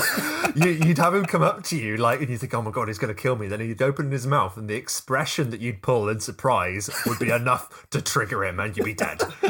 He's so he's so high pitched in the ring as well. His grunts are just like "Eh," as he grabs people. Like, oh, it's somehow worse. I mean, uh, uh, one last thing that I'll say about him before we obviously move on, but um, yeah, I think you're right, Simon. Every now and then there has been a match where, like, you can see he's actually enjoyed himself. Like, I remember seeing him go up against Daniel Bryan, and although he beat the crap out of Daniel Bryan, like, he still sold because sometimes he doesn't sell for people. If he's not bothered, he won't sell. And it, It's it's kind of well known that Yeah. Brock Lesnar, if he likes and respects his opponent, they will have at least a four star match. In any other circumstance, he is phoning it in. He's just doing it for a paycheck. Yeah. It's kind of understood, I think, that that is how Brock Lesnar operates. So when he's up against an opponent that he has some time for, you can get a great match out of him. maybe Bray Wyatt should deconstruct Brock Lesnar next. I don't think like the only reason it worked is because of how willing John Cena was to Yeah. flay himself and lay himself bare. Hundred I percent. don't think Brock's into that. Yeah. I don't think anyone else in the business is that up for it. That's true. Yeah, to give him his credit. So, what do you guys do? You, are you guys happy that Drew McIntyre? Not not necessarily that he beat Brock Lesnar. Then, are you happy with the future of the belt being on him? Like, do we see anything good coming from that? Hey, until Heath Slater goes away and does a shitload of steroids, comes back and wins the belt. That's I'm happy with that. Agreed. I heard someone say their fantasy booking for it as of this point, and it's it's genius. Is the storyline going forward should be that Drew McIntyre doesn't think it counts until he defends it in front of an audience. So he's desperate to retain it until this is all over. Ooh, I like it. That's right. I, I think that's a great storyline, um, and it's a it's a unique storyline for the circumstances. And if they go with something like that, I'll be delighted. And definitely. Oh, right. So speaking of going forward, Mm. I was okay. I wasn't willing to give WrestleMania a pass. That, that's that's definitely too strong a word. Um, I I was willing to maybe go. All right, WrestleMania shouldn't have happened. It was more bad than good, but there were some really bright spots in there that I really really enjoyed. Yeah. And I left with such a sour taste in my mouth because my takeaway from this is, oh, so they're um they're uh, doing Money in the Bank next month Oh yeah, yeah. They're in front of no audience. Yep. Again, yeah, yeah. yeah. Fuck, fuck this company. I, I'm, yeah. I cannot defend that at all. Like, No, no. And the, the thing is, they're able to mask it. They they said it a few times, not that much, but I've noticed it more and more from looking back on it since WrestleMania. They're saying, "Oh, isn't it amazing?" Like I said at the beginning, isn't it amazing that these wrestlers are putting themselves on the line to still entertain people whilst they're all in lockdown? And I think that's uh, obviously I'm part of the problem because I said that. Um, and I know I'm willing to accept that, you know. Um, but that's the only good that I can make of the situation because absolutely right. I don't think it should carry on anymore. I think they've done their they've done Mania now. Come on, let's just let's just put it to bed for a bit. the the the best thing I've heard out this from from the How to Wrestling podcast was basically going to the the, the often recurring theme and idea of uh, a downtime or off uh, an off season for wrestling. Mm. This would be the perfect time to try and do an off season because we're essentially going to have one of two eventualities. Either uh, one one is the preferable one, which is hey, we had an off season in wrestling, and look, the the, the, the, the the industry survived. And the alternative is, okay, we tried to power through this without an off season, and the industry didn't survive it. It's basically them desperately clinging on to the, those TV slots, isn't it, for the marketing? Because that's Yeah. That's what's paying the bills at the end of the day. Because it certainly isn't the the audience ticket sales. But those point, TV so- slots could be filled with reruns. Yeah, I mean that's Oh, what yeah. most of Raw and SmackDown has been, isn't it? Like, I mean, uh, Raw is still three hours long, but like last, la- like the Raw before Mania was literally had Becky Lynch going, "Check this out, it's a, it's a match from last WrestleMania," and it's literally just the entirety Yep. of her match with Ronda and Charlotte from last year. Of And, course, yeah. Like they could just be filling TV time with reruns. Hmm. Uh, this is the perfect time for the network to push all of its already filmed original content, uh, to highlight. Like they they did a whole thing recently, and John Cena appearing at this WrestleMania in a documentary, like the ruthless aggression era, is being talked about again. What a fantastic time for the network to highlight the pay per views from that era. And, and sort of bubble them to the front and play them instead of ongoing pay per views. Yeah. Like the network has content. They don't need to make more. The TV slots can be filled with reruns. Uh, going forward, this is incredibly dangerous, and there are, there is another circumstance that you've missed off your list of possibilities, Oh right, and the really devastating one is they keep at it and someone dies. Eh, oh yeah. Oh, that's never stopped them before, has it? To be blunt. No. But uh, at this point, in the middle of a global pandemic, when everyone's already saying it's uh, completely uh, irresponsible of them to do this, if this costs lives, there are already rumors about staff with coronavirus Mhm. in the company. It, it, this is not a good thing to do. You know, they really, really need to have a think and not do this. Just stop, for fuck's sake. Vince, man, it's Vince all over. Yep. Sadly, it is. He's got, from what I can tell, he's got the mindset of ah, it's not a big deal. A hundred percent. It's, I mean, it's I- I anything to keep the- anything to keep the cash coming in, anything to to keep the business ticking over. He's too stubborn to. I I, to I anyone. know uh, I know Jerry the King Lawler definitely thinks it's not a big deal because he was still turning up to Raw tapings and doing commentary and flying out to all the venues and everything. Like He's a maniac. Jerry, y- you are in so many different groups of at-risk people. Yeah. Oh wow. Uh, is AEW doing anything? I, I, you- I think we, we definitely spoke about it early on, but are, have they have they stopped or are they carrying on? They're they're they're carrying on. Uh, like I said, they, they did it. They did one thing, which is basically um, the heel authority figures. The, the storyline is now that the heel authority figures have banned the audience, and the audience. Yeah, yeah. Uh, because they were cheering for the good guys, and it gave the good guys an unfair advantage. Right. Um, so they're not ignoring it like WWE are, but they're making it part of the storyline. They have then since done something which I found quite interesting, which is they've had one half of the the audience stands um, filled with the heels, it, like distanced apart from each other, um, and one half of the audience stands filled with fa- uh, faces, again distanced from one another. So that during a match, you have one half of the arena still cheering for the heel, uh, uh, still cheering for the face, and you have one half of them being, you know, cheering for the bad guys. Right. I was like, this is this is kind of an interesting Yeah, way of doing things. But they're still But they're still having matches. They're still it, having people yeah. being really close together and I mean, I, I've seen brilliant stuff from indie matches, indie things like this is the perfect time for the, those indie matches, like the Invisible Wrestler match, um, which I'm sure I posted up on my Facebook at some point. But In- Invisible Man versus Invisible Stan, yes. which is like one of the best matches of all time. Yes, I remember. I remember. I've also seen a wonderful indie match, the socially distanced wrestling match. Yes, where it's like a miming wrestling match where they're standing six feet apart but still grappling. And Yep. They're doing Oh. the ah. moves as if they were stood face to face, but they are six feet apart. And it's, I mean, Jim Cornette would hate it, but I love it. anything that Jim Cornette hates, I will always defend. Well, then you need to defend the Firefly Funhouse because you know it would be his least favorite thing ever. I yeah uh, yes I I uh, I know, and I will I will defend it to the point of it makes Jim Cornette unhappy, and therefore it, it's not it's not entirely without merit. Therefore, So I'm, I've got to say, after discussion, a lengthy discussion about this, I find myself remembering more about it that I enjoyed. Not that I was trying to be deliberately negative about WrestleMania, but there was a lot more about it that I enjoyed that I've remembered due to discussion, which I think actually makes me, you know, I've enjoyed talking about it anyway, but like it makes me look back on it more fondly than than me just dismissing it and saying, oh yeah, but you know the uh, the film segments at the end of each night were good. Here's the thing the matches themselves varied in quality as they always do, from competent through to genuinely entertaining. Yeah. The women's division matches were the best things on the card, which I Mhm. find is increasingly true in WWE. Mostly, yeah. Um, none of it was actually terrible in terms of what the matches were. Uh, some of it was terrible in terms of what the storyline was.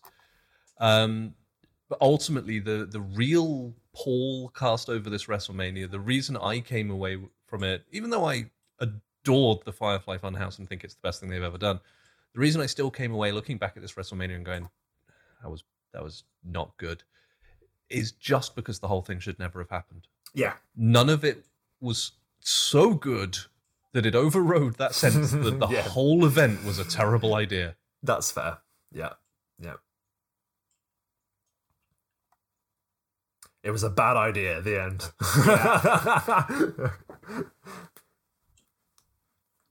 I Yep. think that kind of is the end, isn't it? that's yeah. wow, that's a that's a sour ending. yep.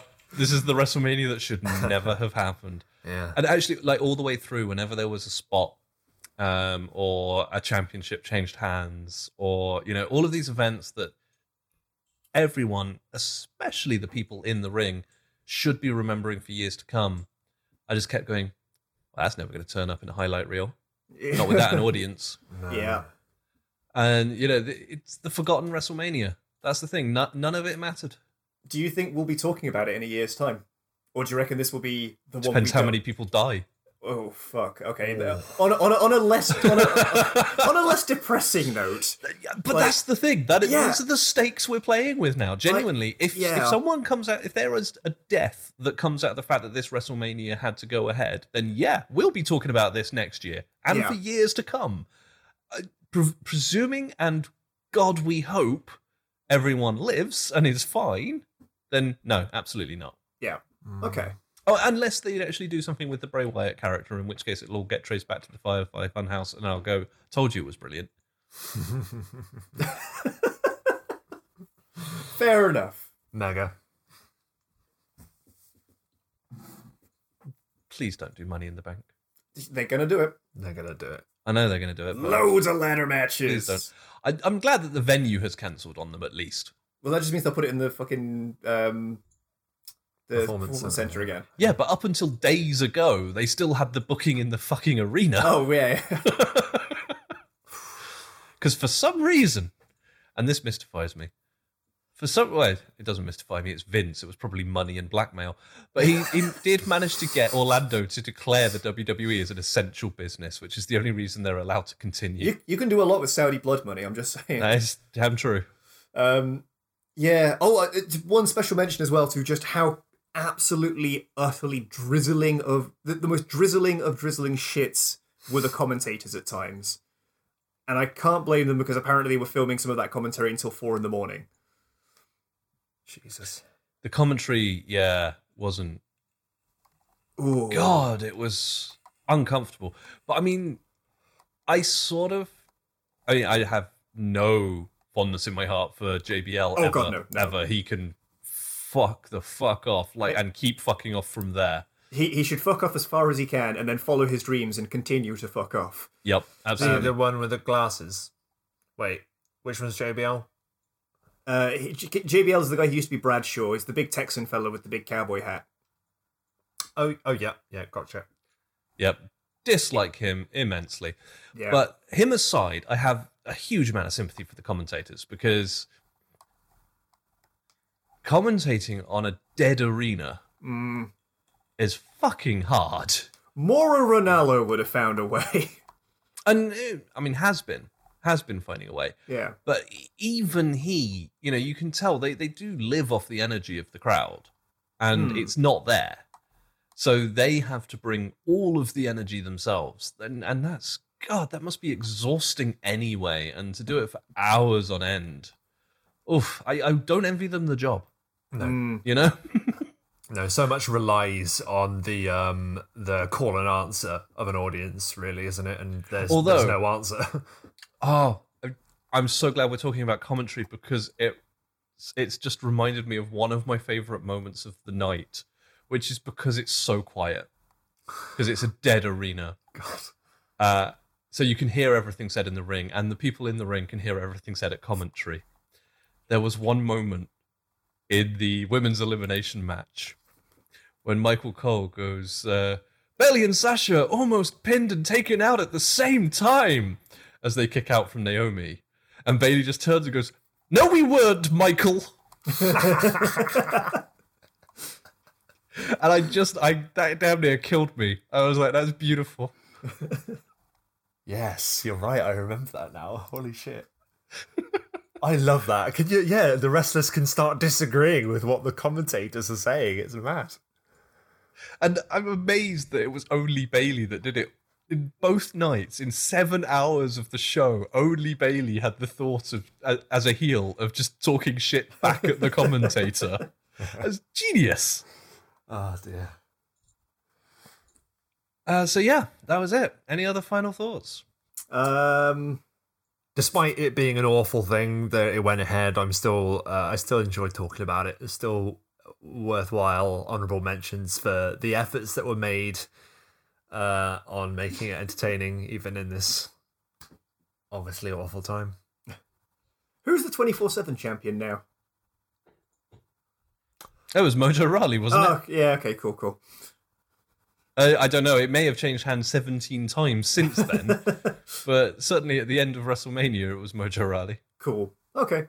That that was a thing that happened that we forgot to mention. But largely because the 24/7 championship is just such a bizarre and slightly shit thing. Oh, I, I really, I really like it. Didn't one of them get pulled over by a cop recently? Did you see that? I did not. Oh my god!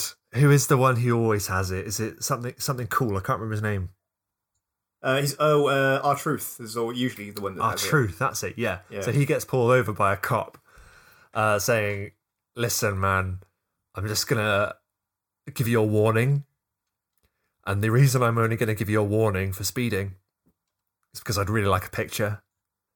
And R-Truth goes, "Oh yeah, sure, man, no worries." Gets out of his car, um, opens the boot of his car, pulls out of his pulls out his belt that he's got, twenty four seven belt, and then they pose for a picture, and a ref sinisterly walks out of the woods. Comes out of the woods and he's like, What? And then the cop rolls him up and like he only barely gets away and like he rushes back into his car, slams the door, and drives off with the boot still open. Oh, And then the cops like give chase with sirens on. It's, it's I mean, that alone makes it worthwhile that that, that championship exists. I mean, the 24 7 championship is basically an excuse to have R-Truth do comedy spots. which is which is fine. Which is good. Yeah. He, he now has 35 title reigns as the 24 7 champion. Oh dear.